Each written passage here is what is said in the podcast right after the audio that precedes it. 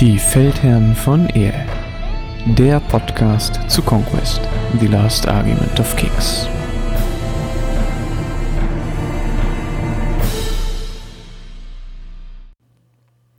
Hallo und herzlich willkommen bei den Feldherren von Ehe.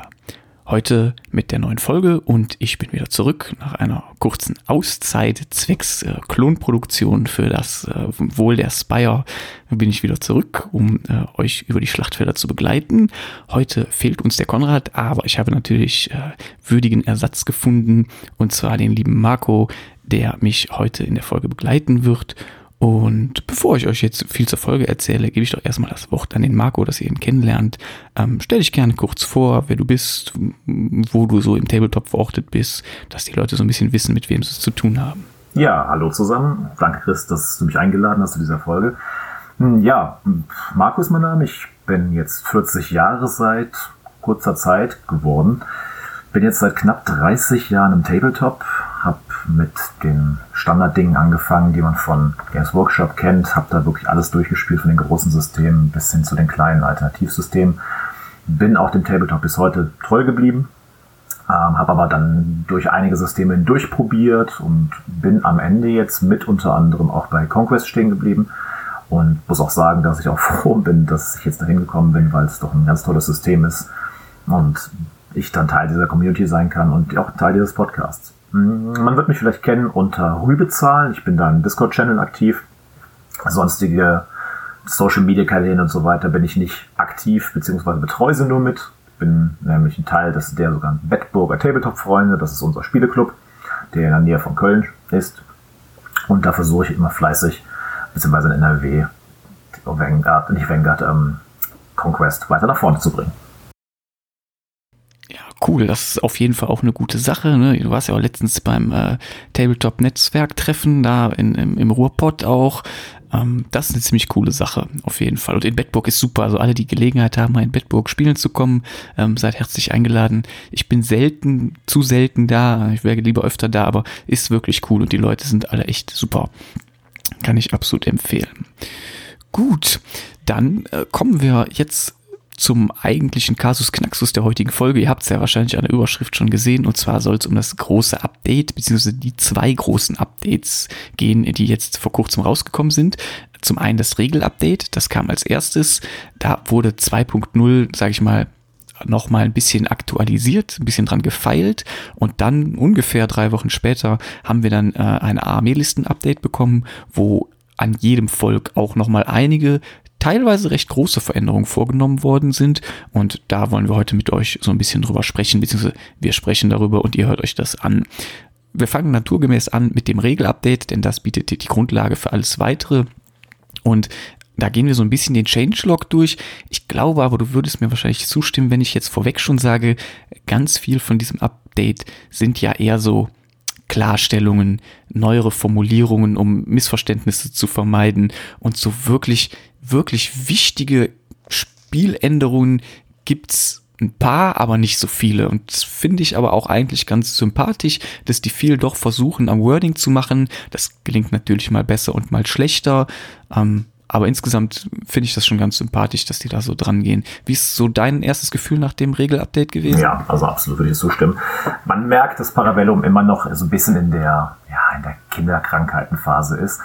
Das ist einfach so, man, man denkt sich ein Regelwerk aus, schreibt das, testet es mit einer gewissen Anzahl von Menschen aus und sobald es natürlich dann auf den Markt kommt, hast du natürlich dann plötzlich nicht nur ein Dutzend, sondern mehrere Dutzend, hunderte, tausende Spieler. Und da kommt natürlich einiges an Feedback zurück und das merkst du, Vieles von den Updates sind notwendige, aber wahrscheinlich einfach übersehene Regelkonstrukte beziehungsweise Formulierungen, die einfach geupdatet werden mussten. Ja, wenn ich jetzt überlege, dass hier zum Beispiel steht, dass Stand äh, Standardenträger plötzlich jetzt auch Charaktere beeinflussen, das war, glaube ich, jedem bewusst, dass das so gedacht war. Ähm, es war halt bisher nirgendwo deklariert worden, aber das dürfte jedem klar gewesen sein. So als Beispiel. Ja, genau. Und davon gibt es halt einen ganzen Haufen an Beispiele. Ähm, das sind ganz oft Kleinigkeiten. Auch die Charge-Regeln sind so ein bisschen verfeinert worden. Auch sowas wie Wunden und andere Kleinigkeiten. Das soll uns jetzt aber alles gar nicht so weiter interessieren. Das findet ihr auch alles in diesem TLDR-Dokument. Was ich übrigens immer ganz nett finde, dass man nicht das ganze Regelbuch durchscrollen muss, sondern es gibt ein Dokument, das findet ihr ähm, in der Errata-Sektion bei Parabellum. Da könnt ihr quasi so in Kurzform das Update euch nochmal anschauen und seht dann alle Änderungen hervorgehoben. Finde ich eigentlich einen ganz guten Service. Ähm, genau, und da würde ich sagen, wir suchen uns mal so ein paar größere Sachen aus diesem Regelupdate raus. Und das, was mir als allererstes aufgefallen ist, es gibt kein Turn the Tide mehr. Also diese Warlord-Fähigkeit, die jeder Warlord automatisch ähm, bekommen hat als Draw-Event, die ist komplett weg. Und da habe ich erstmal so ein bisschen gestutzt, habe dann aber überlegt, wirklich viel benutzt habe ich die eigentlich nie, aber es gibt natürlich Charaktere, die sind schon so ein bisschen drauf angewiesen gewesen und es war immer was Nettes, aber ich bin halt immer grundsätzlich Fan von Vereinfachung und darum begrüße ich das eigentlich. Würde ich total zustimmen. Turn the Tide ist eine Regel, die war wichtig oder eine Sonderregel, die war wichtig. Nicht durch die Bank weg, es waren bestimmte Kombinationen, gerade bei Spires gab es eine wichtige Kombination, bei Drune fallen mir jetzt ein, auch hm, bei dem Feuermage, bei den Dragon war es ein Thema Nichtsdestotrotz, es waren diese wichtigen Kombinationen, wo es dann eingesetzt wurde, aber auch nur, wenn es der General war. Um es zusammenzurechnen, ist es halt, die, die Schnittmenge wurde immer kleiner, wo man es wirklich gebrauchen konnte. Und die meisten Spieler, ich denke, ich möchte es keinem zu nahe treten, aber ich glaube, die meisten Spieler, die jetzt einfach nur ein bisschen casual spielen, war das nicht wirklich bewusst, was man mit dieser Fähigkeit groß machen kann. Und deswegen sehe ich es ähnlich, dann kann man das unnötige Fleisch auch wegschneiden. Ja, ohne es, das macht ja. halt das Spiel nicht runder. Ja, auf jeden Fall, denke ich nämlich auch. Es ist natürlich gesagt worden von Parabellum, da wo das noch notwendig ist, da würde man das dann an den Charakteren nochmal in einem weiteren Update so nachschleifen. Also wenn ein Charakter wirklich auf diese Fähigkeit angewiesen war, um zu funktionieren, dann kriegt er quasi einen Ersatz dafür. Habe ich bis jetzt noch nicht gesehen. Weiß ich auch nicht, ob das unbedingt notwendig ist. Ich finde es halt immer, wie du schon sagst, so ein bisschen das Wegschneiden ist oft ganz gesund für so ein System. Ja, stimme ich völlig zu. Gut. Ähm, also eine Kleinigkeit, die aber so allgemein so in die Philosophie im Moment passt, Blessed funktioniert nicht mehr auf Fernkampfangriffe. Also man kann jetzt nicht mehr seine Rüstung gegen ähm, Volley-Attacken wiederholen. Das passt ins Bild, weil grundsätzlich Fernkampf ja gefühlt gestärkt worden ist durch die Bank. Und das schlägt einfach nur in dieselbe Kerbe. Ich bin mir nicht sicher, was ich davon halten soll. Ich finde es grundsätzlich gut, weil es die Fallen Divinity schlechter macht. Absolut, ähm, äh, aber insgesamt, ja, es ist halt eine Ausnahme von der Regel. Ich finde es okay, weil es Fernkampf stärkt.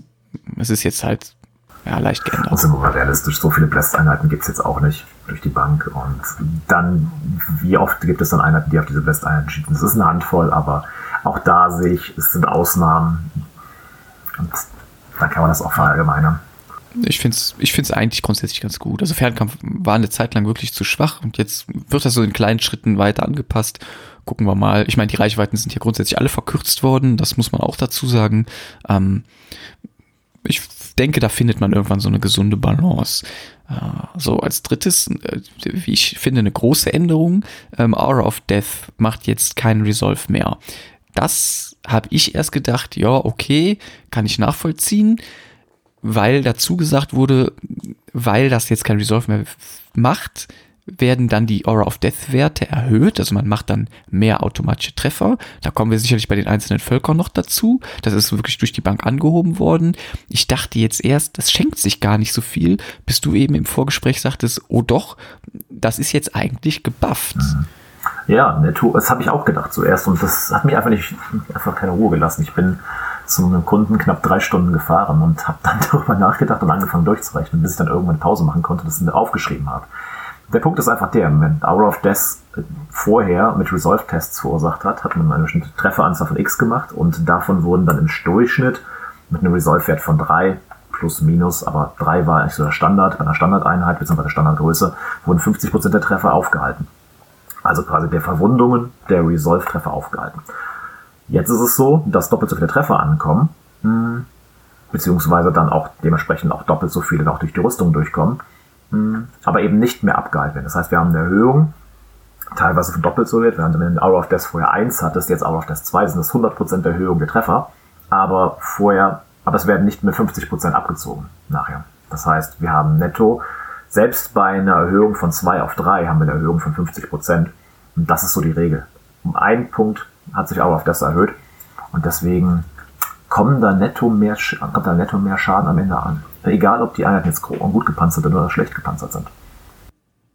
Ja, weil du halt, weil du halt im ersten Schritt einfach schon mehr Schaden durchkriegst und genau. der Resolve da gar nicht mehr als, als Puffer fungieren kann. Ich finde das tatsächlich, wenn ich so drüber nachdenke, ich finde es gar nicht schlecht. Also das wertet das nochmal ein bisschen auf. Gerade gegen so, ich meine, gegen elitäre Einheiten war Aura of Death noch nie besonders wertvoll, ne? aber gegen so eine Massengruppe, irgendwie so neun Stands, irgendwelcher Schrott, ist das natürlich cool, wenn man dann mit einem hohen Aura of Death erstmal ordentlich reinknallt.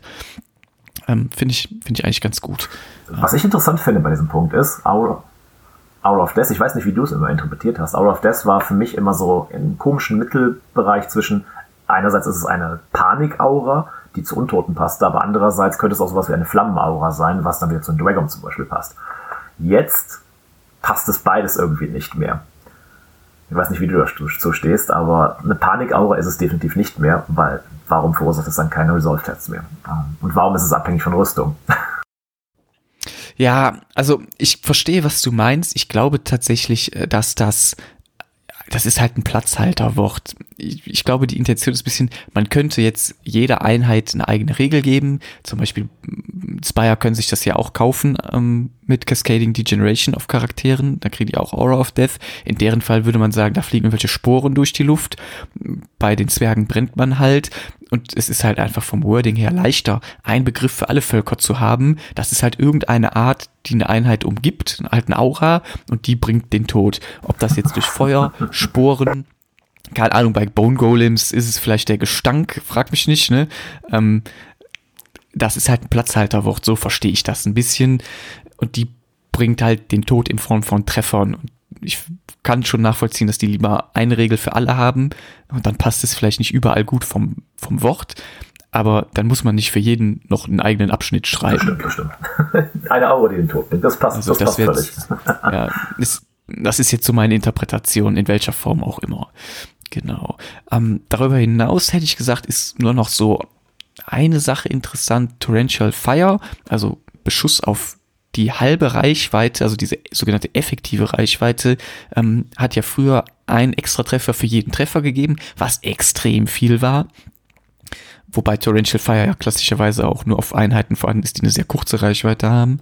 Jetzt hat man das ein bisschen runtergeschraubt. Jetzt gibt es nur noch einen extra Treffer für alle zwei Treffer, was ich tatsächlich angemessen finde. Also vorher fand ich das wirklich, wenn man da auf halbe Reichweite geschossen hat, das war so übel viel. Jetzt ist es immer noch sehr stark, aber so ein bisschen runtergesetzt und das kann ich durchaus nachvollziehen. Ja, vor allen Dingen vor dem Hintergrund, dass bei Version 1.51 Torrential Fire, also bis zu dem Zeitpunkt, eigentlich noch war für jeden Treffer einen weiteren Schuss. Und dann plötzlich haben sie es auf einen Treffer, gleich einen Doppeltreffer hochgesetzt bei 2.0 und ich dachte mir auch, oh, was ist das?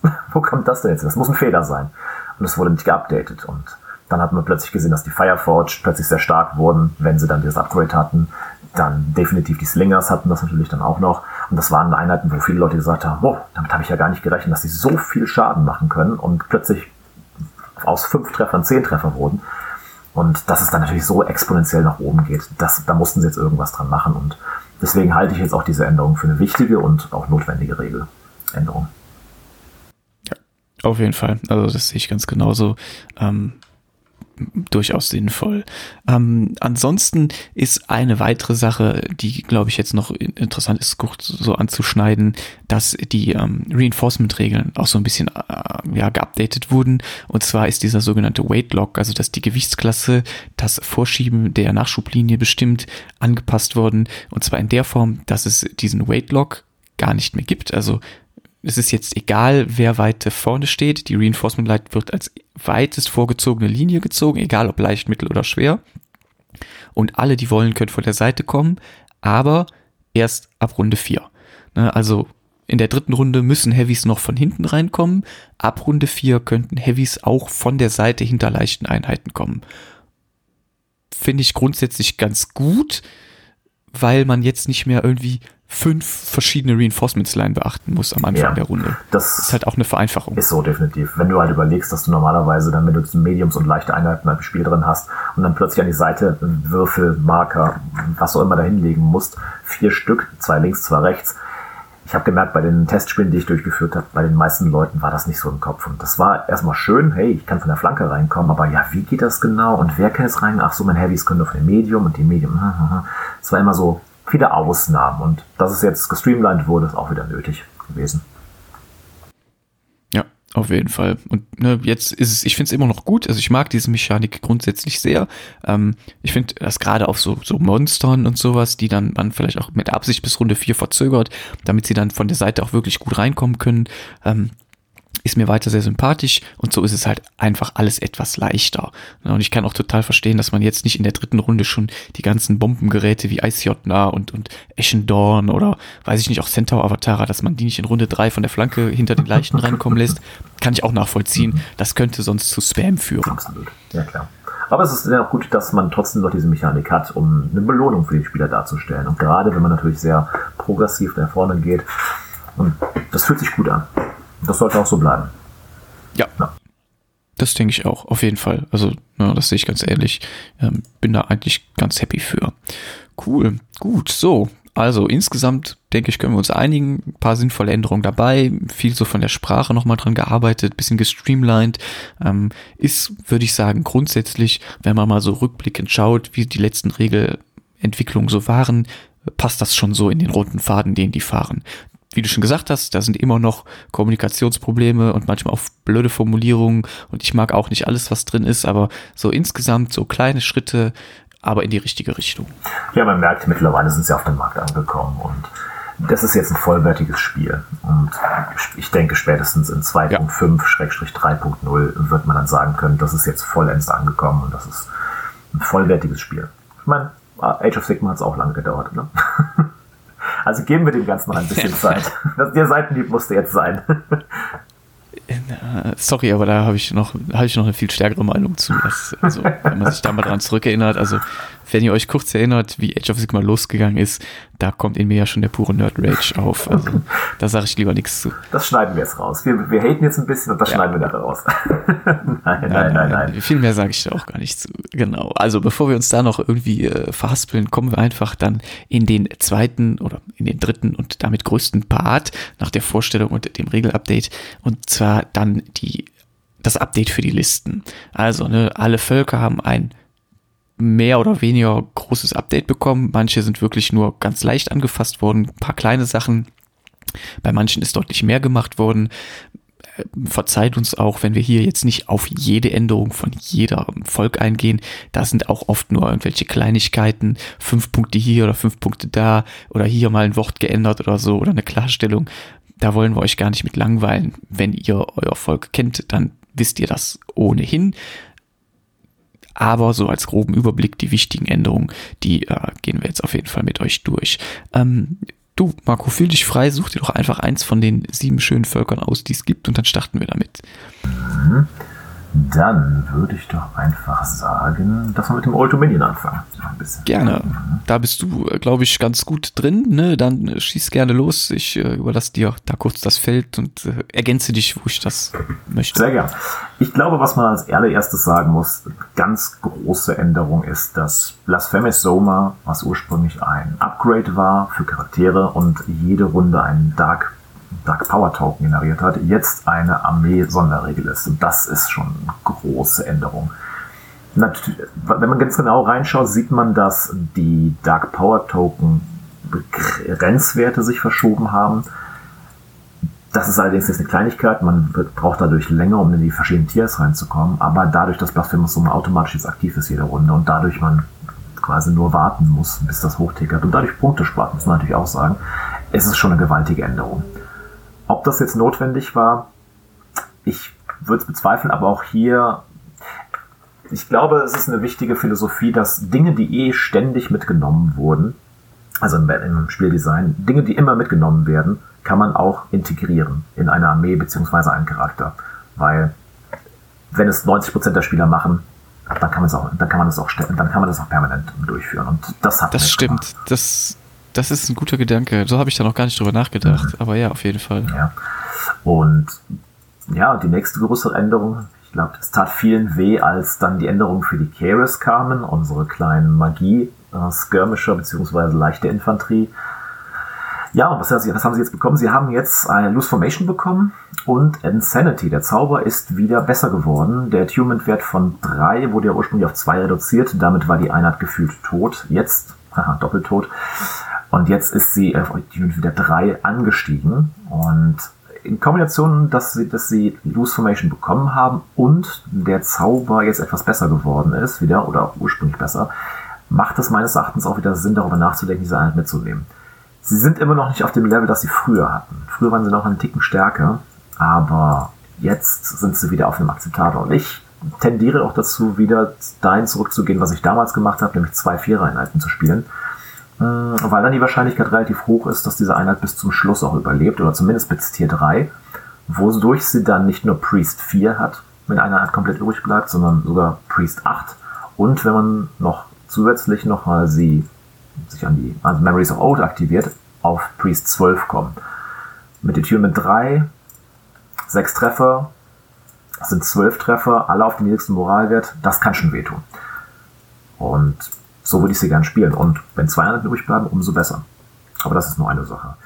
Moroi und Bone Golems haben ebenfalls eine Erhöhung bekommen, der Hour of Death Regel. Das hat parallel schon angekündigt, als die generellen Regeländerungen durchgeführt wurden, dass dementsprechend bei den jeweiligen Einheiten Einträgen durch alle Armeen durch Hour of Death nach oben kompensiert würde. Und das ist auch hier geschehen. Beide haben Hour of Death von 2 auf 3 erhöht. Ähm, ja, was ich darüber denke, hatten wir, glaube ich, eben schon gesagt. Das ist eine Erhöhung um 50 Prozent. Das heißt, es trifft die aller, allermeisten Einheiten, ist es netto keine Verschlechterung, sogar noch teilweise eine Verbesserung. Wenn man jetzt überlegt, dass eine Einheit vielleicht auch ähm, Resolve 4 hatte oder 5, dann kam nur ein Sechstel oder vielleicht ein Drittel der, der, der Verwundungen dann auch weiter durch. Jetzt haben sie einfach mal 50% mehr Treffer. Netto ist das, ein, was ist das eine Verbesserung. Ich finde es gut, aber Old Dominion ist natürlich auch ein geheimer Liebling. Ähm, ja, und um das Thema weiterhin aufzugreifen, Hour of Death wurde auch weiter erhöht, nämlich durch zwei Upgrades, einmal Profane Reliquary und Legio Primo Genia. Die beiden haben auch Hour of Death eine Erhöhung erfahren von 1 auf 2. Auch hier eine Erhöhung um 100%. Netto definitiv ein Buff. Ja, da muss man was dazu sagen. Jetzt Guard, das war ja so der heiße Scheiß, den man so die letzten Monate gehört hat. Berechtigterweise. Die Modelle kamen neu raus, die Regeln waren sehr gut und haben sehr gut mit der, mit der Armee synergiert, vor allen Dingen, weil sie weil Automin endlich eine sehr schwere und gute ähm, Elite-Infanterie bekommen hat. Die, wenn Leute anfangen, diese Einheiten mehrfach in einer Armee mitzunehmen, und ich meine jetzt nicht zwei Einheiten, sondern schon zu schauen, wie kann ich das ausreizen, ist das ein schlechtes Signal. Und das werden wir jetzt wahrscheinlich durch alle Armees noch durchsehen und deswegen, dann ist es meistens das erste Signal, hey, wir sollten vielleicht mal uns die Punktwerte anschauen. Auch da wenn es, kein, wenn es keinen Grund gibt, eine Einheit nicht mehrmals zu spielen, dann läuft irgendwas falsch von den Regeln. Das heißt, es muss immer Konkurrenten, Konkurrenten geben und wenn die Konkurrenz nur die Punktwerte sind. Und dementsprechend hat man jetzt die Punkte um 20 Punkte, erhöht, 20 Punkte erhöht für die Grundeinheit und auch für spätere und dementsprechend um, ähm, glaube ich nicht, dass mehr ganz so viel davon gespielt werden. Ich glaube, sie brauchen noch etwas stärkere Kompensation, um dann doch wieder uninteressanter zu werden, aber es ist erstmal der erste Schritt, den man machen kann. Dann ging es weiter Kataphractor, die haben keine große Änderung erfahren. Punktwerte sind etwas runtergegangen für zusätzliche Stands, zusätzliche Stands aber, und das hatten wir gerade eben nicht erwähnt, Schock als generelle Regel hat eine Änderung erfahren, nämlich dass Schock nicht nur äh, plus den Inspired Bonus auf 2 erhöht während eines Angriffes, sondern dass sie den Clash-Wert um 1 erhöhen. Und das synergiert natürlich mit Aufpralltreffern profitieren viele Armeen davon, aber die Kataphraktoi definitiv auch davon. Das heißt, sie wurden jetzt auch natürlich etwas gebufft. Dann, ich glaube, über den Profane Sepulture müssen wir jetzt nicht groß reden. Diese Modell ist noch nicht rausgekommen. Nee. Da wurde Dinge geändert. Da würde ich auch sagen, was es noch so gar nicht gibt und auch gar nicht absehbar ist. Genau. Das äh, muss da nicht unbedingt sein. Und ansonsten der Prinzip als Einheiten-Upgrade. Davon profitieren auch die Charaktere von dem dauerhaften Inspired. Gut, auch da wieder hätte man sich denken können. Aber das war jetzt so die groben Änderungen. Ich muss sagen, generell ist es wieder ein Schritt in die richtige Richtung. Also ich habe so das Gefühl, insgesamt kommt OD ganz gut weg. Ja, das würde ich auch sagen. Also ich glaube, das, was vorher einige OD-Spieler gemerkt haben, dass sie sie waren natürlich eine neue Armee, sie haben natürlich dann einen Tiefschlag erhalten, weil sie doch deutlich zu stark waren und jetzt geht's wieder ins Mittelfeld. Unabhängig von jetzt zum Beispiel der, ähm, der großen. Wäre auch so meine Einschätzung. Ja. ja, das hätte ich rausgeschnitten. Ähm, und zwar, vollen Divinity. Ja, genau. Unabhängig ist von der vollen Divinity, kann man die Armee jetzt gut spielen. Hat einige starke Einheiten. Ja, also ich kann das durchaus nachvollziehen. Was, was mir jetzt gerade einfällt bei dem Blasphemous Soma, finde ich jetzt interessant. Da steht ja jetzt dabei, dass das an den Warlord quasi gebunden ist und erst wenn der Warlord aufs Feld kommt, dann fängt das an, diese Token zu generieren. Das ist tatsächlich, wenn man es sich genau überlegt, gut, wie du sagst, weil man spart die Punkte, aber nimmt man jetzt die vollen Divinity und in der Regel verzögert man die ja bis Runde drei, weil man die ähm, selber möchte, dass die flexibel aufs Feld kommt, dann fängt die erst in Runde vier an mit dem Soma Token zu produzieren. Und das ist dann für die meisten ist das eher eine gute Sache, dieses, diese Änderung. Für die vollen Divinity selber ist die Änderung gar nicht so gut, weil sie als Warlord dann erst in der Regel zumindest später anfängt, Token zu produzieren und dann auch sich ihr Tier 3 ein bisschen nach hinten verschiebt.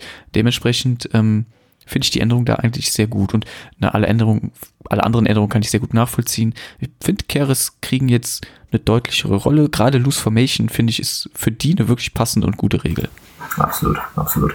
Eine kleine Sache ist mir aufgefallen und zwar ist es so, dass um, ähm, zwei Zauber, die die Armee hat, einerseits ein Zauber, den der Archimandrite kann, andererseits der Zauber, den die Moroi können, gekappt sind auf, ich meine, Hour of Death 5. Das ist natürlich jetzt ein Nachteil, dadurch, dass die ganzen Werte hochgesetzt wurden, dass man potenziell nicht mehr so viel davon profitieren kann. Ich schaue gerade mal nach. Dark Emulation ist auf Hour of Death 5 maximal hochgesetzt und Moroi auch maximal Hour of Death 5. Das kann man natürlich dann relativ schnell cappen. Dadurch, dass jetzt die Grundwerte um einen Punkt hochgesetzt wurden. Aber ich glaube, dass im Alltag das weniger bzw. keine Auswirkungen hat. Das glaube ich tatsächlich auch nicht. Also auf fünf kommt man jetzt nicht so häufig. Aber klar, es ist wahrscheinlich gibt es Situationen, da kann man es über fünf rüberkriegen. Vielleicht wird das ja auch im Nachhinein noch irgendwie mal im Hotfix oder so angepasst. Ich glaube aber, das wird eher selten passieren. Ja, cool. Okay, also ich glaube, da kann man tatsächlich ganz zufrieden sein. So, ja, mache ich sehr gerne. Ähm, ich nehme natürlich äh, als zweite Wahl mein äh, Leib- und äh, Lieblingsgericht, und zwar die Spires. Die gehen auch ratzi-fatzi. Ähm, ja, der Mimetic Assassin ist ein bisschen angepasst worden.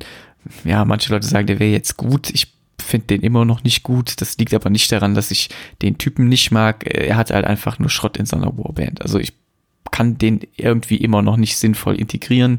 Ich man verliert eine Restricted-Auswahl.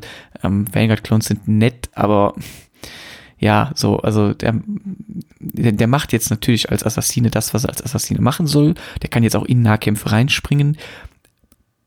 Aber das ist er mir einfach nicht wert. Und das ist es mir auch nicht wert, gezwungen zu sein, nur einen Block Vanguard Clones mitzunehmen und keine Restricted Auswahl dazu zu haben. Daher, ja, nett, aber nicht meins. So. Ähm, dann kommt der knackige Teil der Spires-Änderung. Vanguard Clone Infiltrators wurden angefasst. Das war aber allen klar. Das wurde mehrfach auch von allen, die Spires spielen, angekündigt, sogar gewünscht teilweise, weil man sich echt ein bisschen blöd vorkam, die zu spielen. Ähm, die haben jetzt äh, und zwar einen doppelten Nerf bekommen. Zum einen haben sie einen äh, Barrage verloren, also die sind von 6 auf 5 runter. Und die haben auch noch einen Volley verloren. Also die sind von Volley 3 auf 2 runter. Und ähm, das ist natürlich knackiger Nerv.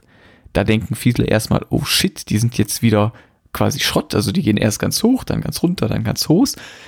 Bei näherer Betrachtung und wenn man das mal in Ruhe durchrechnet, dann hält sich das aber ungefähr die Waage. Also die sind vielleicht ein Ticken zu teuer. Ich weiß nicht, ob ich sie nicht gerne 10 Punkte günstiger hätte, dann wären sie auf jeden Fall sehr gut. So sind sie immer noch gut. Also die erfüllen immer noch eine klare Rolle in der Armee. Die sind immer noch ganz solider Output, gerade mit einem High Clone drin und in Kombination mit einem Biomancer können die immer noch sogar sehr gefährlich sein. Man muss sehr vorsichtig mit denen umgehen, aber insgesamt glaube ich, finden die jetzt so ihren Platz und das ist ganz gesund. Also gebt ihnen eine Chance, auch wenn ihr jetzt erstmal geschockt seid, dass das schon echt ein starker Nerv ist, ohne Punktanpassung. Gebt denen mal noch eine Chance, seid nur sehr vorsichtig damit. Das ist so meine Empfehlung. Ähm, ja gut, Torrential Fire haben wir eben schon drüber gesprochen. Das betrifft sowas wie Desolation Beast und Drones. Ähm, ist ne, halt nur noch 1,5-fach, ne, weil für jeden Treffer, für jede zwei Treffer ein extra Treffer. Ähm, wolltest du noch einhaken? Hm, nee, ich wollte eigentlich noch zu den Vanguard Clone Infiltrators vielleicht noch sagen. Ich glaube, was man sich immer bewusst werden muss, ist, dass wenn es, wenn es keine Alternativen gibt zu einer Einheit, ich glaube, dann machen auch diese kleinen Punktwertänderungen, also wenn du sagst, dass die Einheit sich vielleicht 10 Punkte zu teuer anfühlt, aber es gibt eben nichts anderes, was eben diese Rolle genau erfüllt. Solange bis Desolation Drones vielleicht irgendwann kommen und eine ähnliche Rolle erfüllen, man weiß halt nicht, was noch an Regeländerungen kommen wird für die Einheit. Ähm, und ansonsten Marksman Clones haben eine komplett andere Rolle. Deswegen, ich glaube, dass die Vanguard Clones Infiltrators sich jetzt gut anfühlen werden trotzdem noch. Das ich auch. Ich überlege auch schon Listen mit denen so, was man mit denen machen kann. Die sind mir weiterhin sehr sympathisch. Also habt die mal auf dem Schirm, da macht da nichts mit verkehrt. Genau. Ähm, ja, gut, dann äh, gibt es noch so das Desolation Beast, hat sich die Punkte geändert, das ist nicht so relevant. Onslaught Drones, das ist tatsächlich wichtig. Die haben jetzt ihr Burnout wieder zurück. Ich weiß nicht, wo es hin verschwunden ist in der Zeit. Ähm, aber sie haben es wieder und ähm, ich finde es passt sehr gut zu den Drohnen dazu. Wie gut es wirklich ist, das lasse ich jetzt mal dahingestellt. Ich bin bei DK sehr vorsichtig geworden. Ähm, ist halt auch einfach doch ganz schön knackig, was man da abkriegt. Grundsätzlich rate ich euch allen dazu, aber das wird auch nochmal in einem Spire Deep Dive sicherlich Thema werden. Ähm, das Burnout macht man nicht für den Clash, das macht man für die Bewegung. Uh, ich glaube, viele Leute denken, oh, da krieg ich plus eins Clash. Ja, plus eins Clash geschlingt. Du kriegst quasi für jeden Stand einen Autotreffer oder du verlierst für jeden Stand einen, einen Lebenspunkt. Da hilft dir der plus eins Clash nichts. Da machst du weniger Schaden mit, als du kriegst die Bewegung. Das ist der Knackpunkt. Ähm, aber da kommen wir dann bestimmt nochmal drauf. Und das letzte, was mich sehr freut, weil es ähm, das jetzt wirklich ein Gleichgewicht herstellt, Centaur Avatara gehen äh, runter auf 190 Punkte und die sind jetzt wirklich schön auf einem Level mit ähm, Sentinels. Also jetzt, wenn ich jetzt nur eins von beiden mitnehmen kann, dann überlege ich mir das wirklich sehr genau, was ich lieber möchte. Die haben beide ihre eigene Rolle. Und man muss sich wirklich dann, man kann sich jetzt zwischen beiden entscheiden und Beide sind gut, beide haben ihre Rolle, aber es, vorher fand ich Sentinels doch noch immer eine gute Ecke besser. Jetzt finde ich, sind die wirklich ein Level. Wobei ich sagen muss, vorher war die Tower Avatara schon sehr stark. Ich meine, nicht umsonst hast du in der Liste zweimal zwei Stück davon mitgenommen. Aber ich glaube, auch hier war es eben die spezielle Rolle, die eben nichts anderes genau so ausgefüllt hat. Und dass du einen Move, äh, Move Charge machen konntest, inklusive Impact Attacks, das hattest du sonst nirgendwo in dieser Intensität. Und deswegen war das auch berechtigt. Aber hey, umso besser jetzt. Jetzt ist sie günstiger. Ja, ich, also ich finde das sehr gut. Ähm, ich werde die auch versuchen, immer eine Einheit einzupacken. Ich mag die grundsätzlich sehr, aber wie gesagt, da war ich auch lange allein auf weiter Flur. Viele Leute haben immer Sentinels deutlich bevorzugt. Ich sehe die jetzt aber wirklich gleich auf. Ähm, ich würde sagen, insgesamt ist das wirklich nur ein kleines Spy-Update, denn das war es schon man hat so ein bisschen dran geschraubt, dass mit den Vanguard Clones, das ist halt mit Abstand die wichtigste Änderung, das ist ein klarer Nerf und gut, Centaur Avatar ist ein ganz kleiner Mini-Buff. Ich glaube, Spire sind immer noch eins der Völker, äh, die man sehr weit oben mitspielen kann. Das erfordert aber auch ein gewisses Maß an Können. Also damit kann man auch echt auf die Schnauze fallen. Dementsprechend ne, hängt euch rein, äh, ich äh, feuer euch an. Gut, so, damit sind die auch schon abgehakt. Dann äh, sucht ihr doch äh, äh gern äh, die nächste Fraktion aus. Ich würde gerne die Mörderzwerge, würde ich gerne beschreiben. Und wie hier vom Hintergrund vielleicht weiß, sind die Mörderzwerge natürlich die, die, die Mörder der Zwerge insofern. Bad Boys for Life ja, bei den Dwagam, die waren natürlich jetzt auch in den, ja, und die Dwagam waren natürlich jetzt auch die bösen Kandidaten auf den letzten Turnieren. Ich glaube, man muss nicht viel dazu sagen, dass sie einige sehr fiese und starke Kombinationen hatten. Wenn du dann natürlich noch zusätzlich noch einen sehr starken Spieler hattest, dann haben die natürlich vieles wegrasiert. Und deswegen war es hier nötig. Und ich glaube, da werden wir uns auch einig sein, da wurde vielleicht nicht genug gemacht. Ich als primärer Dragon-Spieler würde auch sagen, und gerade Turnierspieler, es könnte nicht reichen. Da hat man es vielleicht dann doch zu sachte angepasst. Aber gehen wir mal ins Detail rein. Hm, der Tempered Creed, die Treats generell äh, in 2.0 wurden verbessert, dadurch, dass es jetzt mehrere Creeds gibt, die man auch, die sich auch lohnen. Beim Tempered Creed ist man einen Ticken zu gut gewesen, nämlich der synergiert halt sehr stark mit mehreren Magiern und dadurch, dass er immer noch, wenn du mehrere Magier hast, auf quasi auf dem ganzen Spielfeld das einsetzen konntest, weil du relativ, relativ große Reichweite hattest, vor allen Dingen in Kombination mit dem Hellbringer Drake. Jetzt ist es so, dass ähm, du maximal nur noch fünf einsetzen kannst pro Einsatz. Das heißt, fünf von diesen Tokens, die du generierst, kannst du immer noch für einen Defense Clash oder Moral-Test benutzen, muss ich voran sagen. Ich glaube nicht, dass es einen großen Unterschied macht. Ich habe selten mehr als fünf benutzt. Vielleicht waren es mal sieben. Ich habe natürlich irgendwann fantasiert, hey, wenn irgendjemand meine Balliste angreift und ich dann sage, ich hau jetzt mit zehn Attacken zurück und die treffen auch alle, dass ich mir ins Fäustchen lachen kann, aber äh, es kam nie vor. Also die Möglichkeit, es zu haben, war jetzt der relevant. Also fünf ja, ist es eine Möglichkeit, ist es eine der vielen Möglichkeiten gewesen, um die Armee jetzt ein bisschen zu nerven. Ob es jetzt reicht, nein. Das alleine nicht. Deswegen würde ich jetzt auf die anderen Sachen mal zusätzlich noch eingehen. Ähm, und zwar haben sie zusätzlich noch den nächsten Offender, den sogenannten Hellbringer Sorcerer, also eine Mastery, haben sie etwas teurer gemacht. Vorher waren es Upload Iron Punkten, jetzt sind es 25 Punkte. Immer noch nicht teuer, dafür, dass der Hellbringer Drake die Overcharge Ability bekommt automatisch als äh, Draw-Event. Natürlich muss man sich überlegen, hey, man kann als Alternative, als Draw-Event auch mit dem Magier oder mit der Einheit dann auch Bastion bekommen. Meistens hat man das aber nicht gebraucht. Und um das wieder zu reduzieren, haben sie jetzt allerdings das Armor Piercing durch Overcharge auf 2 gecapped. Das heißt, man fängt mit Armor Piercing 1 an und egal wie viele Tokens man investiert, man ist auf 2 Armor Piercing gecapped. Die Anzahl der, Sch der Schüsse ist weiterhin hoch, also weiterhin so wie vorher, zwei pro Token. Meines Erachtens ist das jetzt ein guter Schritt.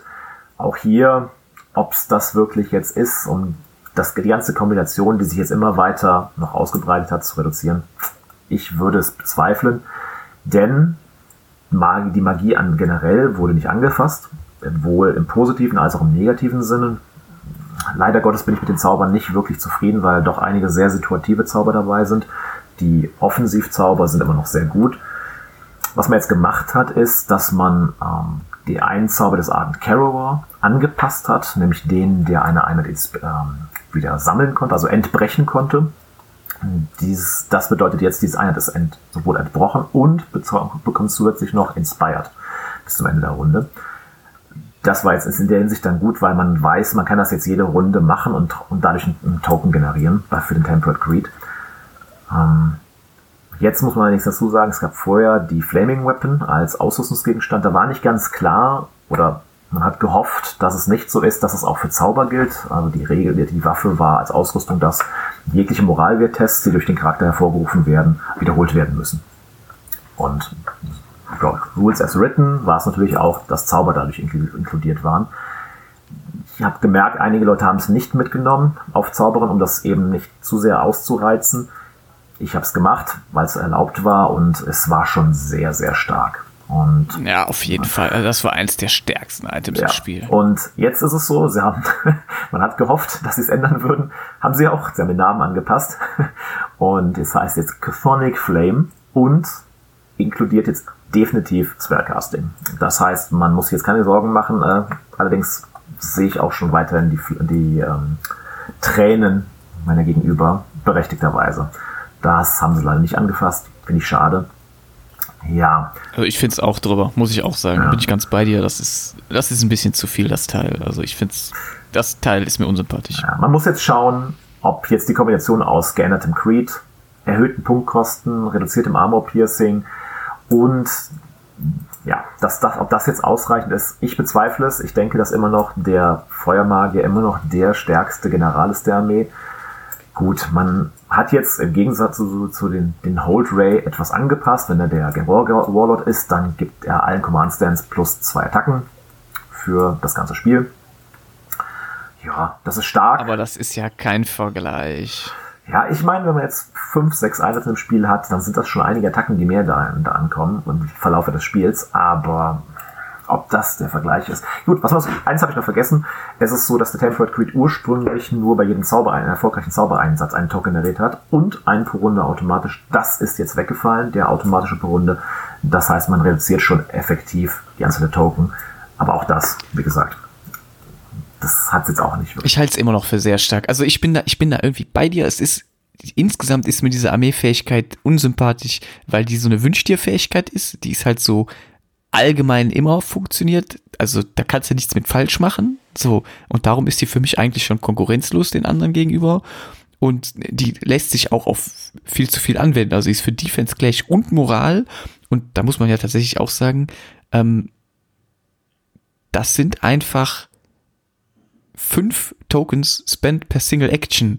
So, das heißt, du musst dann halt fünf Sachen kannst du dir wegwünschen und fünf Hits sich wegzuwünschen. Das ist fünf Rüstungen, die du weniger machen musst und von denen musst du dann auch weniger Resolve machen und das ist gerade bei einem Volk mit so hoher Rüstung schon sehr viel. Also, das ist schon echt knackig und ähm, Klar, man kriegt weniger, das ist mir grundsätzlich sympathisch, aber man kann ja auch immer noch zwei Zauberer spielen und man kriegt immer noch für jeden Zauber. Und der Warlord-Zauberer kann halt auch zweimal zaubern. Und dann geht das trotzdem ratzi-fatzi mit diesen Tokens, ähm, gerade so in der Mitte des Spiels. Natürlich am Anfang ist es etwas reduziert, da ist man noch nicht in Reichweite zum Zaubern, ähm, da hat man auch nicht die Autogeneration, aber so Mitte, Ende des Spiels kann da schon ein kleiner Berg entstehen. Und dann kann der sich eigentlich, ja, so richtige Sturmangriffe auch dann zumindest stark reduzieren oder seine eigenen Angriffe deutlich stärken. Ja, das ist es. Man weiß halt, man das weiß halt durch die Temple Creep, wenn ausreichend Tokens vorhanden sind, man weiß halt nicht, was dann plötzlich auf einen zukommt. Das kann sein, dass man plötzlich komplett abprallt, es kann sein, dass plötzlich der Dragon-Spieler mit einer Einheit, wo man nicht mitgerechnet hat, plötzlich die absolute Sinnflut auf einen niederprasseln lässt und die Flexibilität, die man dadurch hat, passt meines Erachtens nicht zu den Dragon. Macht sie da zu flexibel. Für mich sind sie immer noch wie, ja, ja sind so flexibel wie eine Bahnschranke. Also das, was sie sehen, da wollen sie dann durch, geradeaus. Und das passt nicht so ganz. Finde ich schade, vor allen Dingen Kombinationen dessen, dass man die, dass die anderen Warlords eben deutlich uninteressanter sind. Man muss jetzt schauen, ob der Stil, ähm, der Steel Mage, der Steel Sorcerer ob der jetzt dadurch interessanter wird, dass die Seal Forges rauskommen werden und seine Supremacy-Fähigkeit ist auch interessant, dass er diesen globalen Heal-Spell hat. Muss man jetzt schauen, ob es dadurch sich ändert. Der Hold Ray ist jetzt interessant, aber ich glaube, da muss man sein, sein, komplettes, sein kompletten Bild darauf auslegen. Ich könnte mir gut vorstellen, eine Kombination aus dem Hold Ray General mit einigen Flammenberserker und mit einigen sehr starken Nahkampfeinheiten. Aber auch das finde ich kritisch. Ja, und jetzt, was man jetzt zum Abschluss sagen muss, der Arten Carobar hat jetzt plus eine Bewegung bekommen, auch erst im Nachgang, weil Parabellum aufgefallen ist, hey, Flammenberserker haben March 6 bekommen. Er ist typischerweise in denen drin oder häufig in diesen drin, in einer drin, hat aber nur March 5, sollte man vielleicht erhöhen, haben sie auch gemacht. Ja, Flammenberserker haben Hour of Death erhöht bekommen auf 2, das ist gut. Und günstigere Standardenträger bekommen es auch gut. Ich glaube, die Einheit wird jetzt dadurch wieder interessanter, so wie interessant wie sie früher war. Ich finde es ein bisschen schade, dass sie an den Warden nichts geändert haben. Die Warden stinken so ein bisschen gegenüber anderen Einheiten ab. Vielleicht so in Slanes ja. und anderen auch. Hm. Hätte ich mir mehr gewünscht, die Warden sind, fallen noch etwas runter. Ja, nütz, äh, wichtige Dinge, die geändert werden mussten. Meines Erachtens Strength Slayer ein bisschen teurer. Magma Forge waren doch boah, vom neuen Regeldesign sehr stark. Musste auch erhöht werden. Steel Forged, komisch, dass es so lange gedauert hat, mussten auch erhöht werden von den Punkten. Doch eine sehr starke Einheit. Was ich nicht verstehe, Inferno-Automata 10 Punkte teurer. Hm. Also warum nur 10 und warum überhaupt teurer? Verstehe ich nicht. Waren eigentlich nicht. Verstehe ich auch nicht. Wenn die Einheit in jeder Armee drin gewesen wäre, ja, aber und dann mit 5, 6 Stands, aber waren sie halt nicht. Wenn überhaupt mal 4. Naja, also sie sind halt auch gar kein Offender irgendwie, ne? Die sind voll in Ordnung, die haben eine ganz klare Rolle, die waren nicht übermäßig repräsentiert. Ich verstehe, das ist eine komische, eine komische Erhöhung, aber gut, es kommt natürlich auch immer ein bisschen darauf an, aus welcher Sicht man das sieht. Das unterscheidet sich ja auch von Gegend zu Gegend noch sehr stark in Conquest, was wo wie viel gespielt wird, was bei uns so gar nicht auftaucht, mag woanders schon als sehr stark empfunden werden. Ich glaube, das, das ist tatsächlich auch immer noch so ein Thema, dass da, ne, auch wenn man mal über einen großen Teich guckt, da wird ja auch noch, also da wird ja ganz viel Quatsch gespielt, ähm, sage ich jetzt mal so platt. Dementsprechend manchmal denke ich mir so, ich stecke nicht drin, die werden da schon, also ich habe schon das, den Eindruck, dass die sich bei den Sachen was bei denken, ob das auf das eigene Spiel und die eigene Umgebung immer zutrifft, ist zu bezweifeln. Ähm, da das aber meistens nur wirklich so ganz kleine Kleinigkeiten wie zehn Punkte hier, zehn Punkte da sind, kann ich da in der Regel immer gut mitleben. Genau das gleiche mit Whole Warriors sind auch ein bisschen teurer geworden, aber selbst da sehe ich jetzt auch dann nicht, dass es ein Bratenfett macht. Schade bei den Inferno Automata ist, sie sind teurer geworden, haben aber keine Out of Death Erhöhung bekommen. Hm. Oh Gott. Schade drum. Leider ist es eine Einheit, die ich sehr gerne gespielt habe. Aber das waren jetzt so die Änderungen. Ich mag die auch gern. Okay, cool. Was würdest du sagen, so insgesamt hast du ja schon ein paar Mal gesagt, ich meine, jetzt hast du am Ende natürlich noch die ganzen Punkterhöhungen. Können die irgendwie so ein leichtes Gegengewicht dazu bilden, dass diese sehr starken Fähigkeiten nicht angegangen wurden? Also ich bin da tatsächlich der Meinung, dass du völlig recht hast, wenn du sagst, ähm, da ist etwas zu vorsichtig dran gegangen worden, aber ich sage ja auch immer, kleine Schritte sind mir grundsätzlich sympathischer. Wenn sich jetzt in den nächsten Wochen oder Monaten durch den Sommer zeigt, das war noch nicht genug, bin ich zumindest zuversichtlich, dass man vielleicht dann im nächsten Update gegen Ende des Jahres da nochmal dran geht. Und es ist ja zumindest nach unten angepasst.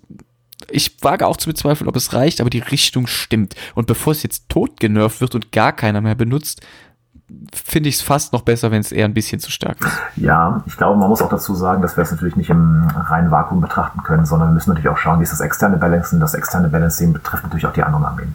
Andere Armeen, wie jetzt zum Beispiel Hanno Kingdoms, du wirst gleich darüber reden, bestimmt, haben einige Buffs erhalten. Und das wird da schon helfen. Und einige andere Fraktionen haben natürlich auch Buffs erhalten, auch wichtige Buffs. Und das wird das Gleichgewicht schon wieder mehr in die Mitte ziehen. Insofern glaube ich schon, dass es alles wichtig war vielleicht noch nicht ausreichend ist, aber es ist ein wichtiger Schritt in die richtige Richtung gewesen, der auch dafür sorgen wird, dass die Armee jetzt auch mehr Spaß macht für beide Spieler. Weil ich muss auch sagen, also es, dieses, ich wünsche mir jetzt eine Einheit weg durch 10 Token auf einen Hellbringer Drake. Puh, ja, ne, das war jetzt nicht immer so lustig. Ja, ja, das war ja schon auch allein auf dem Fußmagier so. Also, ne, der ist ja auch ganz stark auf Fender gewesen. Der Drache, klar, der ist gut, aber auch der Magier zu Fuß war mindestens genauso stark, wenn nicht sogar noch stärker, weil teilweise flexibler. Ähm, also ist es schon sehr, sehr heftig gewesen. Aber gut, dann ist das so.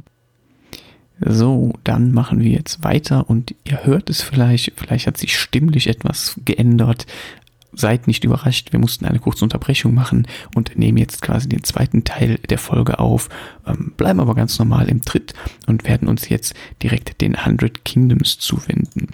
Die haben eine überschaubare Anzahl an Änderungen erfahren, ein paar von denen sind allerdings doch recht schwerwiegend.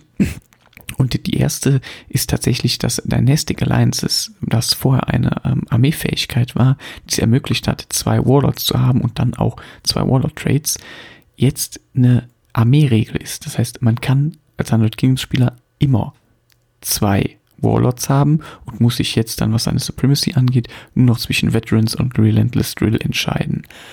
Ich finde das grundsätzlich sehr cool. Das passt thematisch auch durchaus zu den 100 Kingdoms, die ja ihre Armee aus vielen verschiedenen Teilen zusammensetzen. Und ähm, das wertet die Fraktion auf jeden Fall ein bisschen auf. Ich weiß nicht, wie du das kennst, aber ich habe das eigentlich fast immer als die Standard Supremacy gesehen. Selten was ja. anderes. Ja, auf jeden Fall. Also es ging mir auch so. Also es gab so ein paar Experimente, die ich mal gesehen habe in verschiedenen Spielen, aber generell waren es genau diese Auswahlen. Auch wieder da das Thema, es wurde zusammengestrichen, was eh nicht eingesetzt wurde. Ja. Das heißt, es gibt der Armee jetzt trotzdem, das hat immer noch einen Charakter, es hat keine andere Fraktion. Es macht Sinn, es macht Spaß und es ist stark. Ja. Das ist so genau richtig. Sehe ich ganz genauso. Also auf jeden Fall, das ist eine total sinnvolle Regelung und ähm, ich glaube, da freuen sich die anderen Spieler auch sehr drüber. Ähm, dann als weitere Änderung gibt es so viel kleinere Sachen. Ähm, Crimson Tower haben jetzt Wedge und damit plus 1 auf Cleave nach dem Charge. Das ist nett. Die sind immer noch recht teuer, aber ich würde sagen, tatsächlich ganz gut. Ich sehe sie allerdings inzwischen tatsächlich eher in der Rolle als wirklich Mainstay-Einheit vom Priority Commander der jetzt natürlich auch mit dem neuen Release Ashen Dawn mitbringen kann. Und die sind wirklich sehr knackig. Also da sehe ich doch schon auch ein bisschen Probleme auf einen zukommen. Ähm, deren Profil ist wirklich super krank gut. Für die, klar, die sind teuer, das muss man sagen, aber für die Punkte kriegt man ein dermaßen gutes Profil und dermaßen gute Sonderregeln. Ähm, ich glaube, die werden auch ein absolut 100% Pick in vielen Listen werden. Um die kommst du fast nicht mehr rum. Ich meine, es ist natürlich thematisch cool, diese Kavallerielisten anzugehen und man muss viele Punkte in schwere Einheiten investieren. Aber jetzt kommen 100 Kingdoms auch langsam an die, an die Bewegungsreichweite mit Movement 7 und einem wirklich heftigen Punch. Also, ich weiß nicht, hast du sie dir schon angeguckt, aber die sind ja wirklich echt krass. Ich habe es versucht zu vermeiden, aber natürlich kommt man nicht drum herum. Also ja, das ist natürlich die Creme der, der Creme der Werte und Fähigkeiten, die man einem Menschen geben kann, der, ich glaube, so weit vom Hintergrund gar kein richtiger Mensch mehr ist. Ich glaube, die Ashen Dawn sind schon halbe Übermenschen. Ja, die Space, glaube, die Space Marines von Conquest. ja, auf jeden Fall. Ähm, ja, ich glaube, jede Fraktion bekommt jetzt, ich glaube, in diesem Zyklus, so bis Mitte nächstes Jahr, Einheiten, die sehr, sehr stark sind. Seien es jetzt die Steel Forged bei den, also auch Einheiten, die, wo man sagt, das ist selbst für eine Heavy-Einheit eine sehr starke Auswahl. Wie gesagt, bei den Dragon jetzt zum Beispiel die Steel Forged. Ähm, ich höre jetzt schon das Donnern in weiter Ferne, was, die, was auf die Vajun wartet, aber da später dann mehr dazu. Ich finde ich aber auch gesund, dass jede Fraktion sowas bringen kann, was aufeinander eine Antwort ist. Ja, es darf halt nur nicht, dazu, dass, dass, dass, es darf halt nur nicht dazu, dazu führen, dass sich die Spieler genötigt fühlen, das zu kaufen, diese Modelle zu kaufen, um eine Antwort zu haben. Das ahne ich gerade so ein bisschen, aber man merkt ja mittlerweile, dass Parabellum relativ schnell ist, was die Updates angeht. Also ja. bei Dingen, die wichtig sind. Insofern ja. habe ich da Vertrauen. Also das finde ich tatsächlich auch, die sind da relativ zügig mit und ich vermute auch, dass die eine oder andere kleinere Anpassung da auch bei Zeiten anstehen wird. Ähm, bis jetzt war das ja immer alles sehr gesund und uns auch recht sympathisch. Ähm, aber Ashendorn habe ich im Moment so ein bisschen auf. Ich habe jetzt natürlich noch nicht gegen sie gespielt, die sind ja ganz neu. Ähm, aber die sehe ich so ein bisschen problematisch so im Setting insgesamt. Ähm, Steelforged gehören da genauso zu. Äh, die habe ich auch auf der Liste. Ähm, die sind auch äh, wirklich mehr als knackig und die sind ja nicht mal eine schwere Einheit, die sind ja nur Medium. Also, ähm, stimmt, stimmt, ja, stimmt. Ja. Die beiden Einheiten stechen im Moment so ein bisschen hervor. Ja, ansonsten gibt es ein paar Kleinigkeiten, die jetzt nicht irgendwie wirklich erwähnenswert sind. Mounted Squares haben jetzt Opportunities, ähm, ist nett für Flankenangriffe, ähm, paar Punktänderungen. Ähm, die meisten Banner sind etwas günstiger geworden. Finde ich eigentlich auch ganz gut. Passt halt ne, auch zum Stil und zur Art, wie 100 Kingdoms halt sind. Ähm, ja, der ganze Rest ist eigentlich nicht so wahnsinnig wild. Ne? Paar, paar Punktänderungen auch von Einheiten, die es noch gar nicht gibt. Ziel Tempel sind jetzt auf 170 hoch. Ähm, Militia sind runter in den Standkosten. Der Armsmaster der Household Guard ist äh, 10 Punkte günstiger. Ich glaube, bei den Steel Legion hat sich auch nochmal 10 Punkte was vergünstigt. Ne, Hunter Kader sind 10 Punkte teurer. Insgesamt sind das sehr, sehr feine Änderungen, die ich alle nachvollziehen kann. Damit äh, kommt, würde ich sagen, 100 Kingdoms im Schnitt eher positiv weg, was das Volk aber auch gebrauchen konnte. Also ne, kleine Schritte in die richtige Richtung nach oben. Ja, man merkt aber auch gerade ganz klar im Vergleich zu Inspires und den anderen Fraktionen, die später rausgekommen sind, dass gerade die beiden Fraktionen, die am Anfang erschienen sind, sich auch relativ schnell in der Mitte eingependelt haben. Natürlich die Candle Kingdom hat man immer wieder gesagt, auch aus der Community hörte man immer wieder, dass sie etwas zu schwach wären. Mit diesen kleinen Änderungen sollte das jetzt aber den, diesen kleinen Stoß gegeben haben und sie jetzt wieder ins Mittelfeld reinzubringen, ins gesunde Mittelfeld. Ja, das denke ich tatsächlich auch. Ich habe auch so den Eindruck, die haben sich peu, peu nach oben gearbeitet und ähm, ich sehe jetzt tatsächlich auch in einer ganz gesunden Position. Gerade jetzt mit dem Release von den Action Dawn, finde ich, ähm, haben die auch jetzt, sagen wir, in der Hinterhand das, was die wirklich brauchen, um da echt, echt knackige Listen zu stellen. Und ja, wie du sagst, Spire, na, das ist nochmal ein eigenes Thema, aber da habe ich so das Gefühl, die bleiben im Moment so ein bisschen zurück. Die haben ja noch gar keinen neuen Release bekommen dieses Jahr und es steht auch überhaupt nichts an. Das finde ich so ein bisschen, wo ich jetzt drauf warte, so wann kommt da nochmal was? Weil mit dem, was wir haben, äh, naja, eigene Folge. Gut. Okay, dann ähm, ja, sind das auch schon die 100 Kingdoms gewesen. Gehen wir direkt weiter, würde ich sagen, machen wir mit den Vedrun weiter. Die haben ja doch tatsächlich noch mal einige Änderungen auch erfahren jetzt. Ja, absolut, absolut. Ich hatte es ja eben schon etwas angekündigt. Äh, man hört ein fernes Donnergrollen. Es wartet etwas in weiter Ferne auf uns. Es ist jetzt nicht mehr so ganz so weit entfernt. Ich glaube, im September ist, glaube ich, der Release. Es gibt neue Box ähm, und dafür wurden natürlich auch Regeln angepasst und andere, eine weitere Box. Also, wovon rede ich? Ich rede einerseits vom Tontor, andererseits vom Drumbeast. Die beide Tontore sind von der, in Anführungsstrichen, Dino-Rasse aber separate Modelle sind, was ein bisschen schade ist, aber verständlich. Ich denke aber, viele Leute werden die wahrscheinlich dann umbauen. Die haben neue Regeln bekommen, das ist beziehungsweise Anpassungen bekommen, sind aber generell ziemlich ähnlich. Der Tontor ist etwas offensiver und das Drumbeast hat noch eine Sonderfertigkeit, dass die ganze Fraktion nicht, sobald sie drei Chantmarker hat, automatisch chanten muss, sondern sie können warten, bislang sie möchten.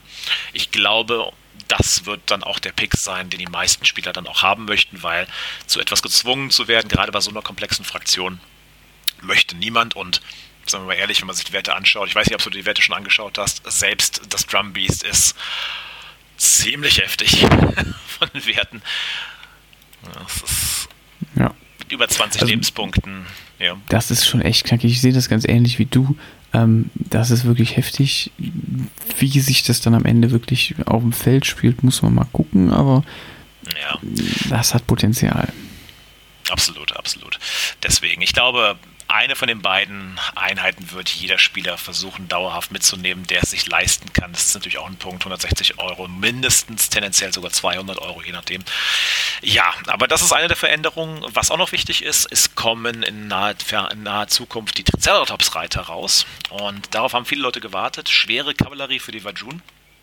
Und zusätzlich ganz frisch jetzt, ähm, wir haben die, die ersten Part der Folge, den ersten Part der Folge schon vor ein paar Tagen aufgenommen. Heute frisch kamen Regeln, äh, beziehungsweise auch ein Modell als Preview raus für einen Chieftain auf Triceratops. Jo. Und genau, der wird knapp 100 Dollar kosten. Auch saftige Ansage glaube, da werden ein paar Leute sagen, nee, das baue ich mir lieber um. Nichtsdestotrotz, äh, seitens der Regeländerung könnte der wichtig sein. Der bringt, wenn man möchte, Hardened mit. Er gibt Flank auf allen äh, Triceratops-Reitern, die man möchte. Und was sich auch noch geändert hat, ist, wenn man ihn mitnimmt, dass er der ganzen Armee Schock gibt. Vorher war es nur seiner Warband Schock und wenn sie schon Schock hatten, dann Flurry, was dann teilweise mit den Chants ähm, ja, synergiert hat. Jetzt ist es so Schock auf jede Einheit und kein Flurry mehr.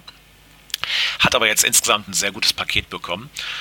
Ähm, ja, Tontor und Drumbeast wurden jetzt aufgeteilt auf Science und Chieftains und zusätzlich eine Matriarch Queen. Die Matriarch Queen ist das Ganze sehr interessant geworden. Sie hat als Draw-Event, hat sie vorher schon gehabt, dass sie eine Einheit heilen kann. Wenn sie der Warlord war, hat sie zusätzlich noch eine Supremacy-Fähigkeit gehabt, dass sie ein Draw-Event hatte, zu einer Einheit zu Fanatic zu machen. Das heißt, dass sie bessere, Draw, ähm, bessere Chance chanten konnte also stärkere Chance. Man musste sich also immer entscheiden und das ist jetzt nicht mehr so, sondern man kann bis zu zwei Draw Events per Aktivierung aktivieren. Das heißt, sie kann heilen und zusätzlich noch das machen, macht sie auch sehr interessant meines Erachtens. Ähm, ich glaube, wer auf Dauer etwas zurückfallen wird, ist der Hunter. Der, der ist nicht mehr ganz so der Predator, genau. Hm. Ähm, ja, schwierig. Er hat halt eine interessante Warband, aber mit Huntern und äh, den Slingers. Aber teilweise sind die eben auch anderweitig verfügbar. Ich weiß nicht, ich glaube, als Warlord werden ihn weniger Leute mitnehmen. Aber da muss ich dazu sagen, da bin ich auch nicht tief genug in der Materie drin bei den Vajun, dass ich da jetzt wirklich an ähm, ja, Zukunftsprädiktionen austun kann. Ähm, ansonsten haben sich so Kleinigkeiten verändert. Dinge, die klargestellt werden mussten bezüglich der Brood of Gomgora zum Beispiel. Ähm, Veteranen wurden etwas günstiger, was ich persönlich sehr interessant finde, weil ich Veteranen sehr gut finde.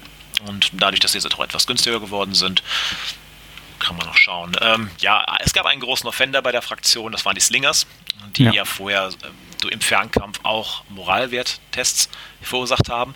Das ist jetzt immer noch so, allerdings nur für jede zweite Wunde. Torrential Fire konnten sie äh, hatten sie. Torrential Fire wurde ebenfalls reduziert, also nur noch äh, für jeweils zwei Hits ein weiterer Hit. Dementsprechend haben sie natürlich einiges an Potenzial eingebüßen müssen. Haben immer noch eine hohe Reichweite mit 18 Zoll. Ja, ähm, ich denke, sind jetzt immer noch auf einem guten Level. Ja, ich, ich finde es ganz interessant. Die hatten ursprünglich in der ersten Version von dem Update, haben sie sie auf 14 runtergesetzt. Und das haben ja. sie aber dann innerhalb von ein oder zwei Tagen wieder zurückgenommen und sie wieder auf 18 hochgesetzt. Ja. Da bin ich mir nicht ganz sicher, woran das wirklich liegt. Ja, das war vielleicht ein bisschen zu viel. Ja. Ja. ja. ich kann mir vorstellen, dass das so eine Zwischenversion war, dass sie sich nicht ganz klar waren, machen wir jetzt entweder die Reichwerte ähm, runter oder Moralwerttests, aber beides zusammen, das hätte die Einheit dann zerstört. Sie mhm. halten sehr wenig aus, sie haben kein Nahkampfpotenzial, so wie die Hunter zum Beispiel. Das wäre zu viel gewesen, meines Erachtens. Ähm, Das wäre dann quasi das gleiche gewesen wie bei den Keres, bei den Old Dominion, die einfach komplett den Nerf-Bed bekommen haben und dann einfach ein halbes Jahr nicht gespielt wurden. Gut, was man natürlich jetzt noch dazu sagen muss, sind zwei wichtige Themen, die ich glaube, viele Vajun-Spieler in den letzten Monaten und bei der zweiten Sache auch schon längere Zeit natürlich beschäftigt haben. Das erste ist, dass im letzten Update die Möglichkeit, oder ich glaube im vorletzten Update, die Möglichkeit für Monster genommen wurde, auch selber zu chanten. Das heißt, man hat ja bei den Vajun diese Chant-Mechanik, dass du die Karten hinlegst und dann, wenn drei Karten dort liegen oder mehr, das dann automatisch gechantet wird. Beziehungsweise drei Karten.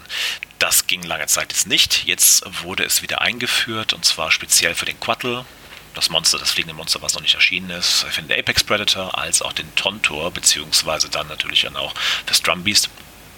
Diese halten jetzt den Bellowing Roar, das ist jetzt eine Fähigkeit, ähm, welche bedeutet, dass sie selbst dem Kult von Conquest angehören und sie wieder die War Chance selber benutzen können, als auch die Karten auch legen können.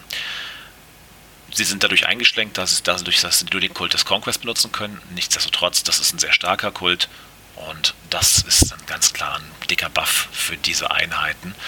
Zusätzlich ist der Apex Predator nochmal zwei Wunden hochgegangen. Ich glaube, der war gerade in der Anfangszeit doch sehr stark über alle Fraktionen hinweg. Dann ist er wieder ein bisschen abgeschwächt worden. Jetzt ist wieder etwas draufgekommen. Ich glaube, der ist jetzt auch in einem sehr guten Bereich, wo man ihn auch gut einsetzen kann, wo er eine ganz klare, klare Ausrichtung hat. Man merkt, er ist jetzt ein Jäger von größeren Dingen, also Brutes als auch Monstern. Bisschen schade, dass er keine Pferde fressen kann, leichter fressen kann, aber hey, man kann nicht alles haben. Die schmecken aber auch einfach nicht.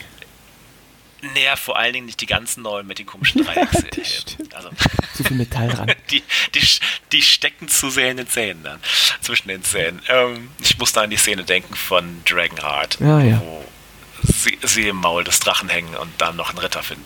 Ich glaube, das ist so eine Szene, an die ich gerade denken muss. Nun ja, wir schweifen ab. Nun ja, das ist eine Fähigkeit, die sie bekommen haben. Das gibt den ganzen Monstern jetzt nochmal einen ordentlichen Punch. Und synergiert natürlich auch mit der ganz kompletten Armee sehr gut. Wenn man jetzt dazu noch nimmt, dass das Drum Beast auch ermöglicht, dass, ähm, sobald das Drum Beast auf dem Feld ist, dass man nicht chanten muss, sobald drei Marker liegen, gibt es der ganzen Armee noch einen ganz anderen Spielstil. Das heißt, man kann im, mit mehreren Monstern Marker legen und dann auslösen, wenn man es wirklich braucht. Und dann eben auch bei den Monstern auslösen. Und das ist ich als eigener, als selber Vajun-Spieler finde ich das eine ganz, ganz tolle Sache und da freue ich mich auch drauf. Sobald im Herbst dann mein Drum. Ja, also sehe ich ganz ähnlich. Das ist auf jeden Fall ein Buff und ich glaube, das ähm, steigert so ein bisschen die Funktionalität der Armee. Vajun sind ja eh durch diese Chant-Mechanik etwas komplizierter zu spielen. Ähm, ich glaube, dass das Drumbeast da etwas Entspannung schaffen kann, weil es dann leichter wird und man nicht so so stark darauf angewiesen ist, alles perfekt zu sortieren. Aber insgesamt sehe ich das ähnlich wie du, es ist nochmal ein Buff. Und ich glaube, das hebt Vedrune auch so ein bisschen nochmal an im Niveau, also im Leistungsniveau. Ähm, ich sehe die im Moment so in, in der stärkeren Hälfte. So. Aber das ist nicht. Ja, es ist natürlich das große Problem ist natürlich das große Problem. Es ist eine Fraktion, die muss man spielen können. Man braucht viel, viel Spiel, Spiel, viel Spielerfahrung und Insight in die Fraktion, um wirklich zu merken, wie lege ich die Karten, wann lege ich die Karten, wie kann ich auch mal spontan auch Eventualitäten um ähm, dann quasi auch bei, Eventualitäten umswitchen, wenn dann doch eine Einheit vielleicht dann doch nicht zum Zug kommt und dann eine andere Einheit gebufft wird. Das ist, ich merke selber, dass die Lernkurve ist sehr steil hierbei. Und ähm, ja, da muss man einfach schauen. Aber ich glaube, wenn man wirklich dann viel Erfahrung mit dieser Fraktion hat, kann man da viel rausreißen. Deswegen, ja, würde ich dir zustimmen. Ich würde sie auch tendenziell im oberen, in der oberen Hälfte sehen. Von der Stärke, von der potenziellen Stärke, aus der man hier rausholen kann. Ähm, wie du es gerade eben schon gesagt hast, die Chant-Mechanik ist natürlich ein Thema, was viele Leute, viele Vadron-Spieler natürlich um, äh, bewegt. Und deswegen wurde jetzt auch nochmal die, Phanet die Phonetic Rule, äh, beziehungsweise allgemein die Chant-Marker-Mechanik nochmal ein bisschen angepasst im Wording. Und jetzt ist es auch klarer, was Phonetic wirklich dann macht. Das heißt, man kann wirklich maximal drei Chant-Marker legen. Wenn man Phonetic zusätzlich noch hat in, auf einer Einheit, dann kriegt man einfach quasi einen Bonus. Man zählt als, als einen Chant-Marker mehr genutzt. Das war vorher nicht ganz klar. Jetzt ist es nochmal explizit so dargestellt. Und das macht auch Sinn und ist gut. Genau, und ich glaube, das waren jetzt auch so die relevanten Änderungen bei den Vajun. Ähm, Kleinigkeiten hier und da noch ein bisschen, aber da muss man einfach schauen. Das ist, ein, das ist wieder ein Weg, ein Anpassungsweg. Ja. Da müssen wir schauen, wie die Reise dahin geht, aber die relevanten Sachen haben wir jetzt, glaube ich, genannt. Wird auf jeden Fall jetzt der Sommer der Vadrun und auch der Herbst dann mit den Thunder Rider und den Oh ja. Und so. Ich glaube, für die Vadrun Sehr teurer Sommer. Geht, geht, geht jetzt eine Zeit des Sparens los. Ähm, Beziehungsweise ist erstmal eine Zeit des. Ausgebens und dann kommt eine Zeit des Sparens. Aber dann habt ihr auch wirklich schönes Spielzeug und ich glaube, damit sind Vadrun dann auch ganz vorne so mit dabei, was, was Releases angeht. Also jetzt mit diesen ganzen neuen Sachen, die da kommen, äh, richtig cool. Und ähm, ich bin auch schon total gespannt, wie das dann auf den Tischen aussieht. Also da, der Apex macht ja schon immer viel her, aber wenn dann da noch diese Thunder Rider und, und diese ähm, Tontor dazukommen, dann sind die bestimmt, das ist bestimmt mega beeindruckend. Also allein dafür ist schon Absolut, geil. absolut. Absolut. Gut. Ja, ich glaube, dann gehen wir jetzt weit in den Norden von den Steppen und den Wüsten. Genau. Kümmern uns um die Nords. Und kümmern uns um die Nords, ja. Die ähm, haben auch eine überschaubare Anzahl an Änderungen erfahren, finde ich. Ähm, das meiste davon kann ich tatsächlich gut nachvollziehen. Erste Sache, ähm, die mir aufgefallen ist, ist, dass ähm, der Army Trade Blood of the Einher ja jetzt nicht mehr auf Monster funktioniert. Ähm, auf Charakteren ja sowieso nicht. Und das, ja, finde ich in Ordnung. Also das hatte die Monster schon sehr stark gemacht.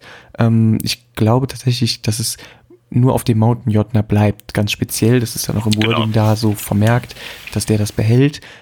Der kann es von denen auch am besten gebrauchen. Ich fand es tatsächlich auf dem Ice Jotner auch ziemlich heftig. Ähm, daher, ja, kann ich gut nachvollziehen. Es passt auch irgendwie besser zu, zu den Infanterieregimentern als zu diesen dicken Monstern. Ich, ich finde, es gibt auch jedem von den Riesen auch einen speziellen Trade, den sie haben. Ja.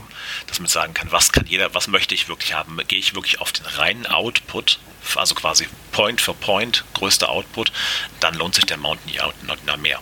Ja. Wenn man jetzt nicht die Magie vom Eisjotner mit reinzieht und den Fernkampf vom, äh, vom Seejotner, aber rein Nahkampf, ich klopp dir ins Gesicht, macht der Jotner, Mountain Jotner für die Punkte am meisten Sinn, wenn man Schaden macht. ich auch sehen. Da, dafür hast du halt mit den anderen Riesen deutlich mehr Flexibilität. Ne? Also das ist halt so, was möchte man aus seinem Riesen rausholen? Wie du sagst, Point für Point sehe ich den Mountain da auch eher vorne, aber ähm, wenn man halt ne, so, so ein größeres Spiel spielt ähm, und je nachdem, wie man seine Armee zusammenstellt, haben die anderen Riesen auch total ihre, ihren Platz in Listen. Also finde ich Ja. absolut ähm, Das ist auch so. eigentlich ganz gute Ja. Änderung, ja.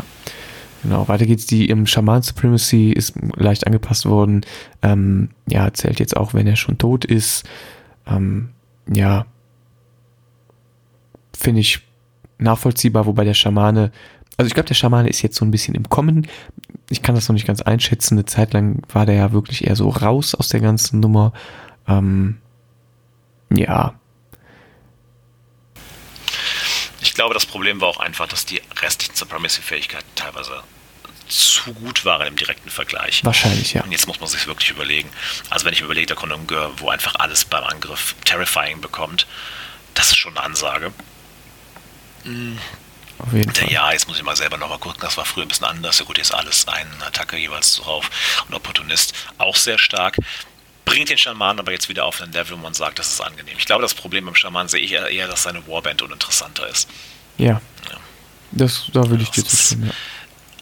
Allerdings, das kommt natürlich jetzt auch noch, wenn es etwas kälter wird dieses Jahr, die Berserker als, als auch die ja, Wolfhettner, also die quasi die, die Ja.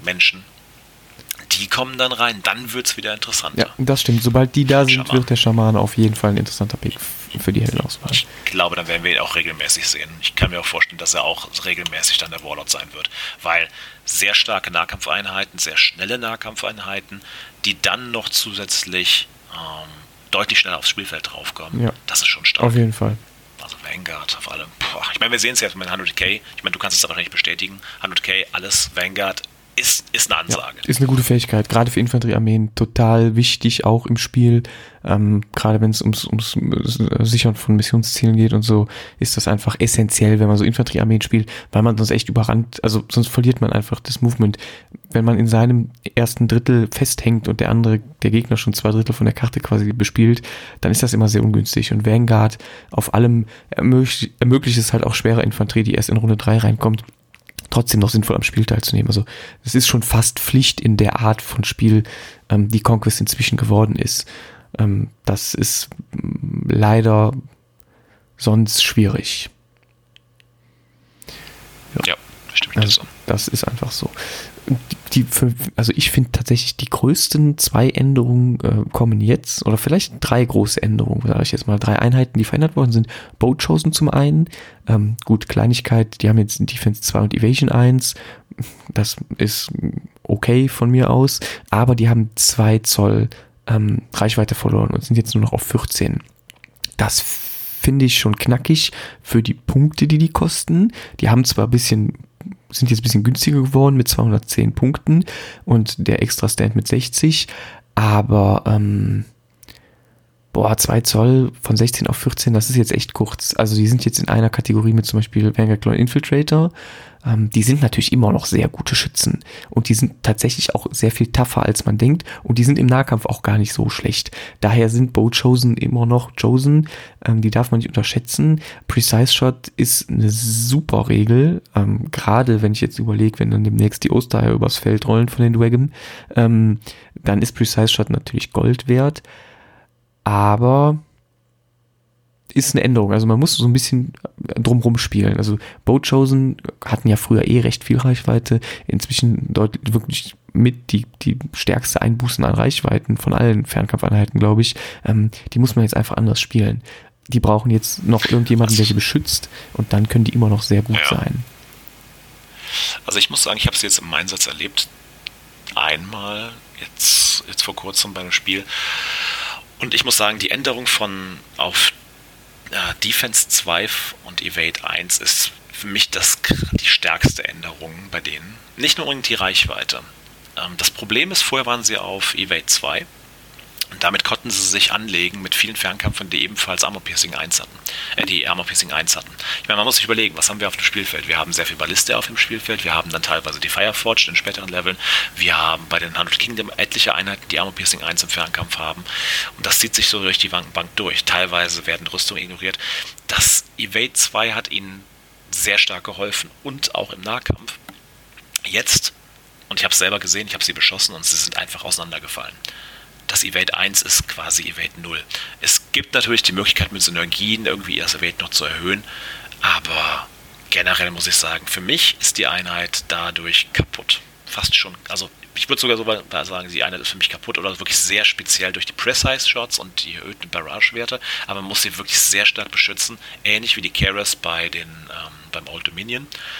Stalkers Gegensatz dazu finde ich sehr stark und finde ich im direkten Vergleich sogar noch stärker, weil sie kommen gleich stark aufs Spielfeld drauf. Sie haben einen höheren Evade-Wert, schießen ebenfalls sehr, sehr gut, sind schneller mit Vanguard.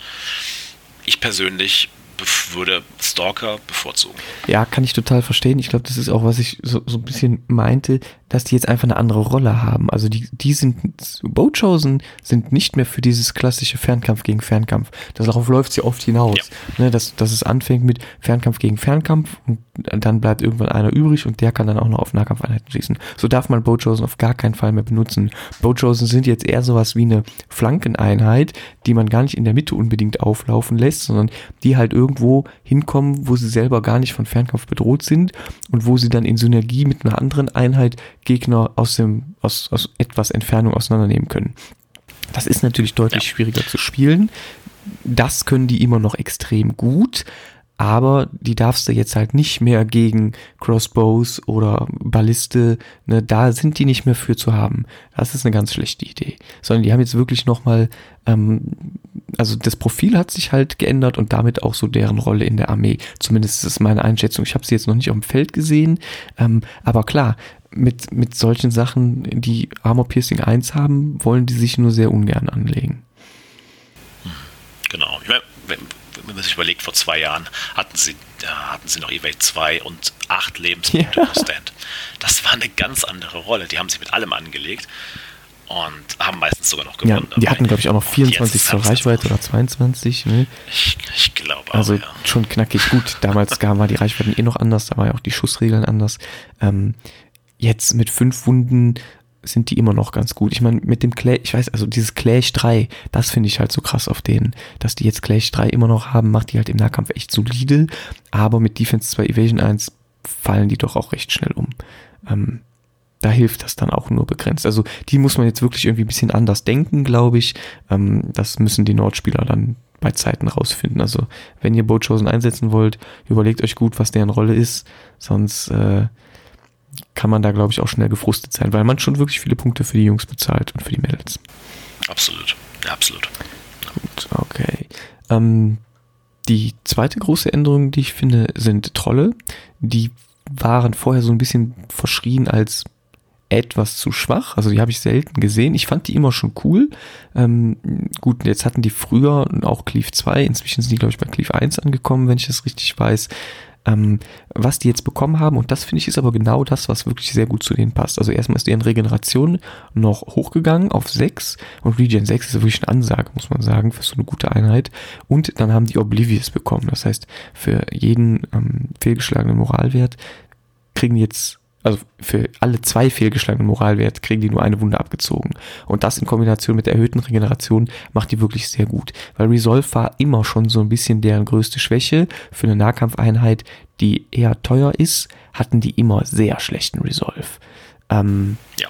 So, jetzt haben die Resolve 3 im Profil, 6 Wunden, das ist alles vollkommen in Ordnung. Mit Regen 6 und Oblivious sind die dann auch sage ich mal ganz knackig. Defense 2 ist weiterhin der größte Schwachpunkt, also die sind echt aus Papier, die Jungs. Ähm, da musst du aufpassen. Die spielst aber auch in größeren Blöcken und dann geht auch der Resolve hoch und mit sechs Wunden pro Stand sind die halt dafür da, sage ich mal, auch auffangen zu können. Natürlich sterben schnell viele von denen, aber kommen ja auch wieder und ähm, damit hast du jetzt eigentlich eine ganz coole Einheit. Also ich finde die sehr sympathisch und mit 175 Punkte für drei Stands als Startgröße ähm, finde ich die auch echt bezahlbar. Also ich weiß gar nicht, irgendwie höre ich von vielen Nordspielern, dass die die nicht mögen. Wenn ich die jetzt so auf dem Papier sehe, finde ich die ganz cool. Also ich, wenn man sich überlegt, was man früher gesehen hat, früher war es eben der große Fünfer- oder Sechser-Block Trolle plus ein Klopperblatt ja. dabei. Das heißt, niemand wollte in den feststecken. Man hat sie nach vorne geschoben, sie hat zwei Lebenspunkte pro Modell, also acht pro Stand. Und man ist in ihnen festgesteckt. Oder man hat es geschafft, sie von zwei oder drei Seiten gleichzeitig anzugreifen oder selber so viel Schaden zu machen, dass, dass sie halt explodiert sind. Nichtsdestotrotz, sobald du verstecken geblieben bist, bist du selber explodiert. Und das geht halt nicht mehr so gut. Ich kann verstehen, warum viele Leute gesagt haben, das hat die Trolle für mich jetzt gekillt ich finde, jetzt bringt es sie wieder auf ein interessantes Level zurück. Ja. Was ich allerdings als Problem in der Zukunft sehe, ist, wenn die Ulfettner dazukommen, also die Berserker, die eine ähnliche Rolle von den, vom Schadensoutput ja. haben. Weniger Standing Power, aber ähnlicher Schadensoutput. Und ich weiß nicht, in welche Richtung es geht. Ich kann mir gut, vorstellen, dass es eine Kombination geben wird aus Ulfettner oder Berserkern plus Shield Maiden. Also Valkyren. Und dass die Trolle eher ins Hintertreffen geraten werden. Das wäre so meine, könnte passieren, meine Vermutung ja. für die Zukunft. Muss man gucken, bin ich auch gespannt. Ich meine, die Berserker haben ja nochmal, die sind ja wirklich die Dosenöffner. Ähm, ja, ich verstehe, was du meinst. Also ich, ich sehe das ganz ähnlich, ja. Ja, also die sind auf jeden Fall jetzt, also für, meinen, für mein Verständnis von Nord sind die jetzt deutlich besser geworden und auch also die kann man jetzt einsetzen. Ob die jetzt der Top-Pick sind, will ich gar nicht sagen. Aber ähm, ich finde, die sind jetzt deutlich nützlicher geworden und ähm, ich sehe die wieder eher in Listen auftauchen, hoffentlich. Weil ich finde, das ist eine coole Einheit. Absolut. Gut, so jetzt die dritte Änderung, die ich recht groß finde, ist vielleicht sogar die größte Änderung, ähm, auch wenn das eine Einheit ist, die äh, nicht so mega wichtig für die Armee ist, aber das Fenner Beast Pack. Ähm, 20 Punkte teurer, ist schon mal eine Ansage, aber dafür ähm, Loose Formation macht die also jetzt zu den perfekten äh, Fernkampfjägern. Die kriegen nur noch die Hälfte äh, der Schuss überhaupt ab, ähm, was ich super gut finde. Also Loose Formation ist eine Top-Regel für die. Ähm, ich mag die sowieso, die haben Flank, auch eine der besten Regeln im Spiel, weil es einem totale Kontrolle gibt über das, was aufs Feld kommt und das ist super wichtig. Mit Fluid Formation super flexibel und beweglich. Movement 7 ist für Nords auch echt gut, hohe, hoch, weil halt viel Infanterie sonst auch oft da ist und ähm, das macht die einfach zum super Pick. Die sind weiterhin, und das muss man sagen, echt aus Papier. Vier Wunden, Resolve 2, Defense 1, Evasion 1.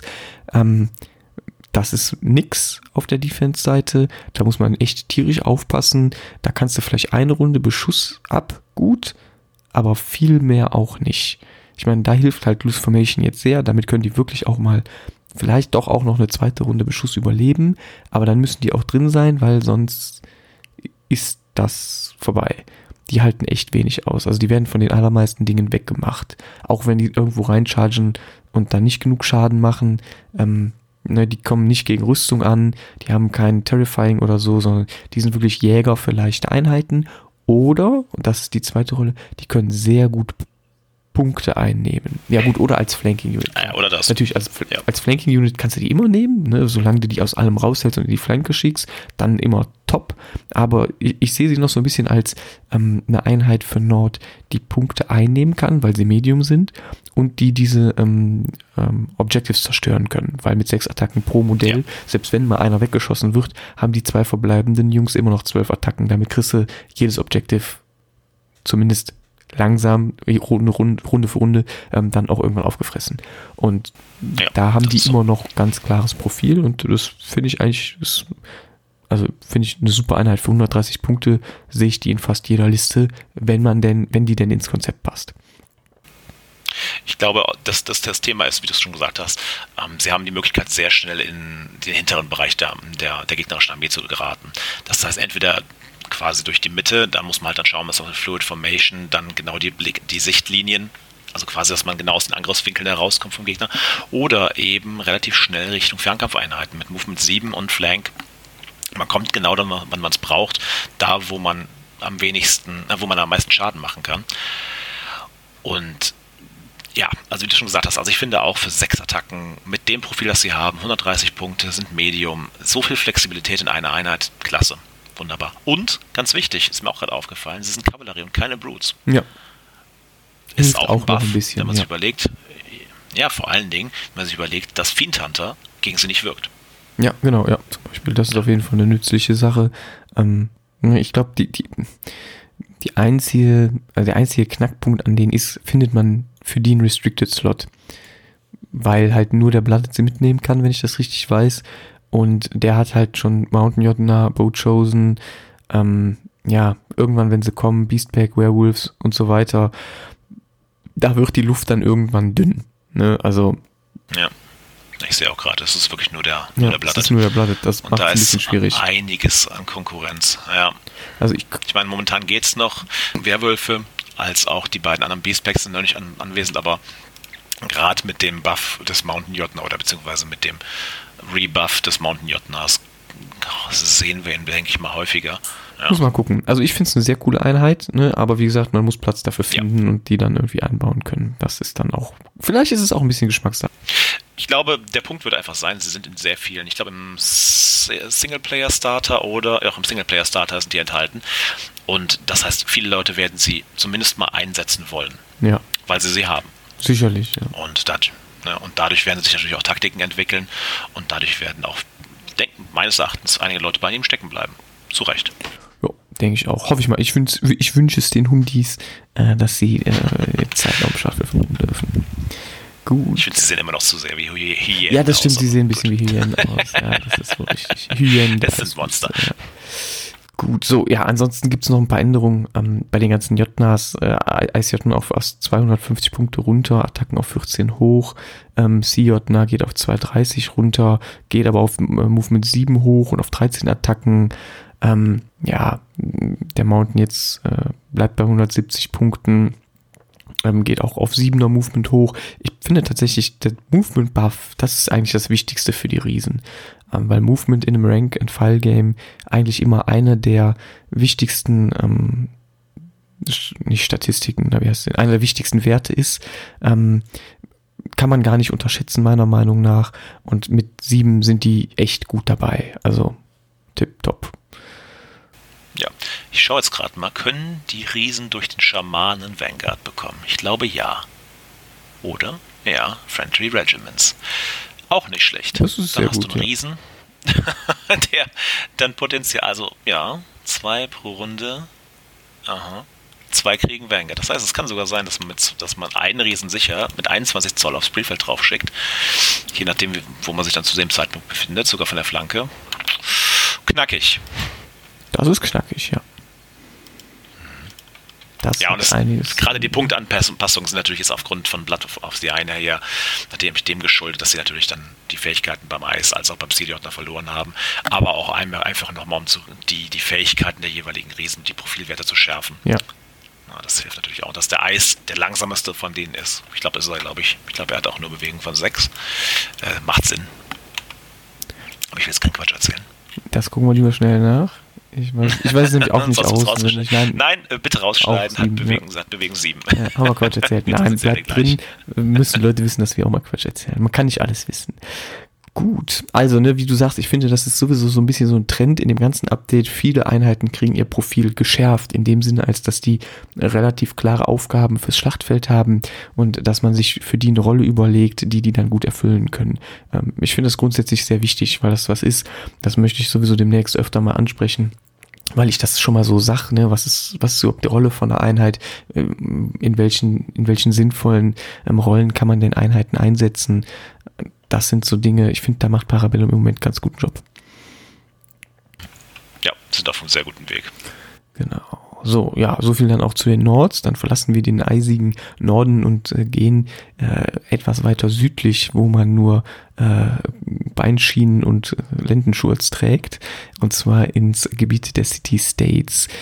Das ist eine Fraktion, ich habe noch kein einziges Spiel gegen die machen können. Es haben natürlich super viele Leute City States angefangen, aber bis die Armeen mal gebaut sind und, und alles äh, angemalt ist, manche Leute wollen ja erstmal, bevor sie spielen, ähm, dauert halt seine Zeit. Ich glaube, du hast schon Spiele gegen City States gemacht. Ähm, City States sind total cool von den Regeln. Ich freue mich auch schon auf die ersten Spiele dagegen. Ähm, wie sehr die Änderungen das Volk jetzt beeinflussen, kann ich aber nicht so wahnsinnig gut einschätzen, weil ich es auf dem Feld auch einfach noch nicht gesehen habe. Ähm, es gibt so ein paar Sachen, die betreffen Einheiten, die sind noch gar nicht released. Da halten wir jetzt mal äh, die Finger von, weil wenn es die noch nicht mal gibt und ganz viele Leute eh noch nicht viel gespielt haben, dann ist das ein bisschen müßig, über diese Änderungen sich nochmal auszutauschen. Ähm, das erste, was mir aber auffällt, ist, ähm, dass der Army of Lions von Polemarch jetzt nur Tenacious der Einheit gibt, in der drin ist und nicht mehr in der 6 Zoll Bubble. Das klingt erstmal wie eine Abschwächung, aber wenn man ganz ehrlich ist, so viele Einheiten kriegt man in eine 6 Zoll Bubble jetzt auch nicht rein. Das würde wahrscheinlich im Normalfall, wenn überhaupt, noch eine zweite Einheit betreffen. Daher ist das vielleicht ein kleiner Nerv, aber. Ja, das ist definitiv so. Also vorher konnte man diese ganz klassische Phalanx-Taktik natürlich anwenden. Das heißt, mehrere große Blöcke, die nebeneinander nach vorne marschieren, was natürlich auch zu der Sonderregel Phalanx passt. Ähm, was mir generell bei der Fraktion aufgefallen ist, ist, dass sie ty typischer Menschenmanier wenig eigene Stärke mitbringen der einzelnen Modelle bzw. ja. der einzelnen Stands, aber durch verschiedene Synergien. Bei den Hundred Kingdom kommt das viel durch Sonderfähigkeiten, so habe ich es zumindest wahrgenommen, die entweder Charaktere mitbringen oder die einen selber mitbringt, aber die reinen Werte sind nicht sehr gut. Bei den City States läuft es sehr viel über Fähigkeiten, die sie durch Charaktere bekommen und die stacken immens. Also teilweise sind das drei, vier verschiedene Sonderfertigkeiten, die übereinander stacken. Das ist schon, es ist, es ist keine unkomplizierte Fraktion. Am Anfang fand ich sie etwas langweilig. Ja nicht von der Optik, sondern von der Spielweise, so wie es rübergekommen ist. Aber je mehr ich sie jetzt mitbekomme und je mehr ich mich einlese, desto interessanter sind sie. Leider. Auch wieder Stichwort Geldbeutel. Ähm, ja, und deswegen, was du jetzt gerade eben angesprochen hast, viele Sachen wurden da jetzt intern verändert. Wer jetzt was gibt, zum Beispiel das Darius Starch, ähm, äh, je nachdem, welche Fähigkeiten sie ihnen geben können durch die verschiedenen Orders, die, sie, die, die, die er ihnen gibt. Ja, genau, das sind natürlich das super nützliche Sachen dabei. Untouchable, Bravery, das sind Sachen, die auf jeden Fall richtig gut sind, ähm, wie man das dann alles miteinander stackt und was man halt gerade braucht. Es gibt einem auch so eine gewisse Flexibilität, finde ich eigentlich ganz cool. Wie viel dann zu viel ist, werden wir aber noch sehen. Also du hast schon recht, die funktionieren hauptsächlich sag ich mal, oder die spielen ihre Stärken aus, wenn man die gut miteinander kombiniert, diese Fähigkeiten. Ähm, das birgt aber immer auch so ein bisschen die Gefahr, das ist sehr schwer zu balancen. Also wann ist es eine Fähigkeit zu viel, die dann echt so das fast zum Überlaufen bringt, dann ist es sehr schnell sehr stark. Aber wenn man manchmal auch nur, sag ich mal, nicht so gut stacken kann, weil es vielleicht nicht so gute Fähigkeiten sind, dann sieht es zwar viel aus, bringt einem aber wenig, weil es irgendwie sich nicht so gut kombinieren lässt. Das finde ich ist, ist so ein Level, ich glaube, da muss erst echt noch Zeit so ins Land ziehen und da müssen echt viele Spiele gespielt werden, bis man so wirklich allgemein gutes Gefühl dafür hat, wo liegen die denn überhaupt von, von ihrer Stärke. Ähm, ich, ich kann das so vom Schreibtisch her ganz schlecht einschätzen. Die Sachen lesen sich sehr gut, ähm, aber ob das dann auf dem Schlachtfeld auch wirklich so gut funktioniert, also ich glaube schon, dass es gut funktionieren kann, aber es ist nicht ganz einfach. Ja, die Armee wurde jetzt auch weiter, weiter geschärft, um wieder das Wort wieder ein bisschen zu stressen. Was man jetzt gemerkt hat, vorher gab es eine relativ breite Verfügbarkeit äh, der Sonderregel Flurry in der Armee. Ja. Passt natürlich, die Fraktion selber oder die Stance haben an sich keine hohe Kampfstärke. Durch Flurry erhöht sich diese natürlich. Das ist das Problem allerdings, dass gerade Rerolls, wenn sie komplett über einen ganzen Wurf ausgebreitet werden, die komplette Statistik wieder verändern. Und zwar massiv verändern. Wenn es nur Reroll 6, Rerolls 1 und so weiter ist, das ist nicht ganz so massiv. Aber Flurry ist eine generelle Fähigkeit, die für mich zu häufig vorgekommen ist. Ich finde es gut, dass im letzten Update oder vorletzten Update das sehr stark abgesch oder stärker abgeschwächt wurde und durch mehr Attacken ähm, ersetzt wurde. Weil das wieder statistisch besser ausrechenbar ist und auch sich besser verteilt. Flurry wurde jetzt den City States weggenommen an manchen Stellen. Man kann es durch einen Officer wieder zurückbekommen. Ja. Es ist aber nicht mehr ganz so extrem wie vorher. Was ich dazu sagen wollte, Stichwort Schärfung der Fraktion. Ich finde es gut, dass es Fraktionen gibt, die ein Hardpick als Gegner sind für andere Fraktionen. Ähm, was mir auffällt, ist, dass es natürlich jetzt einige Fraktionen gibt, die sehr starken, ähm, die sehr starke Möglichkeit haben, Impact Attacks zu bekommen durch äh, Brutes, durch Monster, durch Kavallerie. Die City States sind ein sehr starker Counter dagegen durch diese Pike Formation, die sie haben. Erstens, die Shock reduziert, die Impact reduziert, die Inspired wegnimmt. Ja.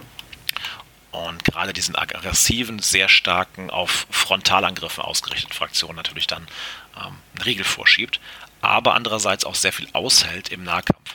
Ursprünglich waren für mich die Dwagam quasi die Fraktion, die eigentlich in den, Fraktion, in den Nahkampf wollte und dann ausgeharrt hat und den Gegner langsam ausbluten lassen hat. Mittlerweile würde ich den Platz, Top 1 Platz sogar fast schon in City States geben.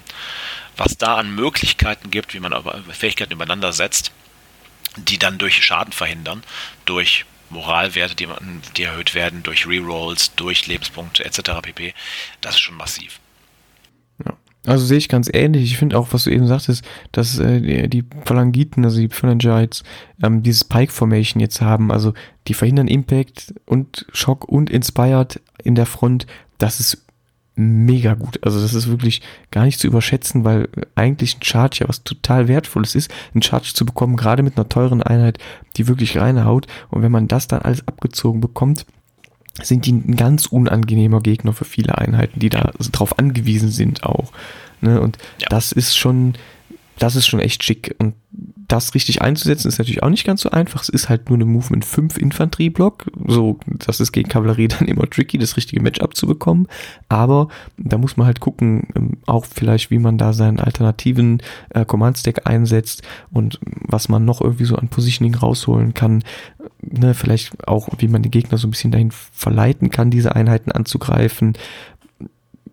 Muss man schauen finde das aber insgesamt eine sehr coole, coole Sache und auch eine coole Mechanik und das macht das Spiel auch nochmal interessanter, weil es das ein bisschen verändert. Ähm, ich sehe das grundsätzlich auch sehr positiv und auch was du sagst, dass diese Veränderungen in diesen Fähigkeiten, ähm, also da geben die sich schon sehr viel Mühe, das ähm, schön, schön durchzusieben und zu gucken, äh, was passt. Ich finde nämlich auch Flurry ist eine unglaublich starke Regel. Ähm, da sind Rerolling Sixes oder ähm, diese, ja, wie sagen wir, Exploding Ones. Also, ne, wenn man zum Beispiel Relentless, nee, doch Relentless Blows hat, das ist natürlich dann prozentual anders gelagert, als einfach nur Flurry zu haben. Da kann man das sehr fein einstellen. Das finde ich grundsätzlich ganz gut. Ähm, wie gesagt, ich freue mich sehr darauf, die ersten Male gegen City States zu spielen. Ähm, sobald ich das getan habe, kann ich da sicherlich nach ein paar Spielen auch ein bisschen, bisschen kompetentere Meinung zu äußern. Kleiner Tipp, halte dich von den Zweihand-Minotauren fern. ja, das ist ein Profi-Tipp. Nur so als den, kleiner Tipp. Den werde ich ähm, befolgen, ja. Naja, aber was man auch sagen muss, ist, ist die Fraktion, ich meine, das passt jetzt nicht ganz zum Thema, aber das ist eine sehr gute Ergänzung zum generellen Portfolio an Fraktionen. Ja. Wenn man sich überlegt, was das Old Dominion jetzt mitgebracht hat, die Tatsache, dass die Spielweise des Old Dominions durch den, die Ansammlung der Punkte, durch die Möglichkeiten der Fraktion mit den Moralwetten zu spielen, die sie nicht, die sie nicht würfeln müssen. Und jetzt die City States, die auch wieder komplett anders sind, weil sie extrem viel, ähm, ja, weil sie relativ viel aushalten durch eine hohe Defense-Wette, aber auch Angriffe annehmen müssen. Wie gesagt, das war vorher bei den Dragon war das auch teilweise möglich, dass du nach vorne marschiert bist und dann Angriffe abbekommen musstest aufgrund deiner niedrigen Bewegung häufig. Aber bei den City States ist es doch schon äh, ja massiv. Ja, ja, also funktionieren halt nochmal anders, ne? Also genau. das ist tatsächlich ganz interessant. Ich bin auch, also ich freue mich wirklich drauf. Also City States Spieler da draußen, ähm, sobald ihr die Möglichkeit habt, gegen mich zu spielen, sagt mir gerne Bescheid. Es ist zwar im Moment eher unwahrscheinlich, aber ich hoffe sehr, ich hoffe sehr drauf. Gut, cool, ja, also, ne, die City States auch, äh, wobei ich würde sagen, insgesamt sind das auch alles eher kleine Änderungen, ne, da ändern sich ein paar Fähigkeiten, da ändert sich prozentual was am Output, ähm, da gibt's mal hier noch eine Fähigkeit dazu und hier eine weniger, ähm, die ganzen Offiziere haben sich ein bisschen geändert, das ist alles echt mit Maß und alles so in einem gesunden Rahmen, so kleine Schritte. Ja, klar. Also es ist keine massive Veränderung, wie jetzt zum Beispiel ähm, die Veränderung der einzelnen Lebenspunkte pro Modell versus der ganzen Stance. Das hat ja, das klar. ganze Spiel komplett durchgeschüttelt.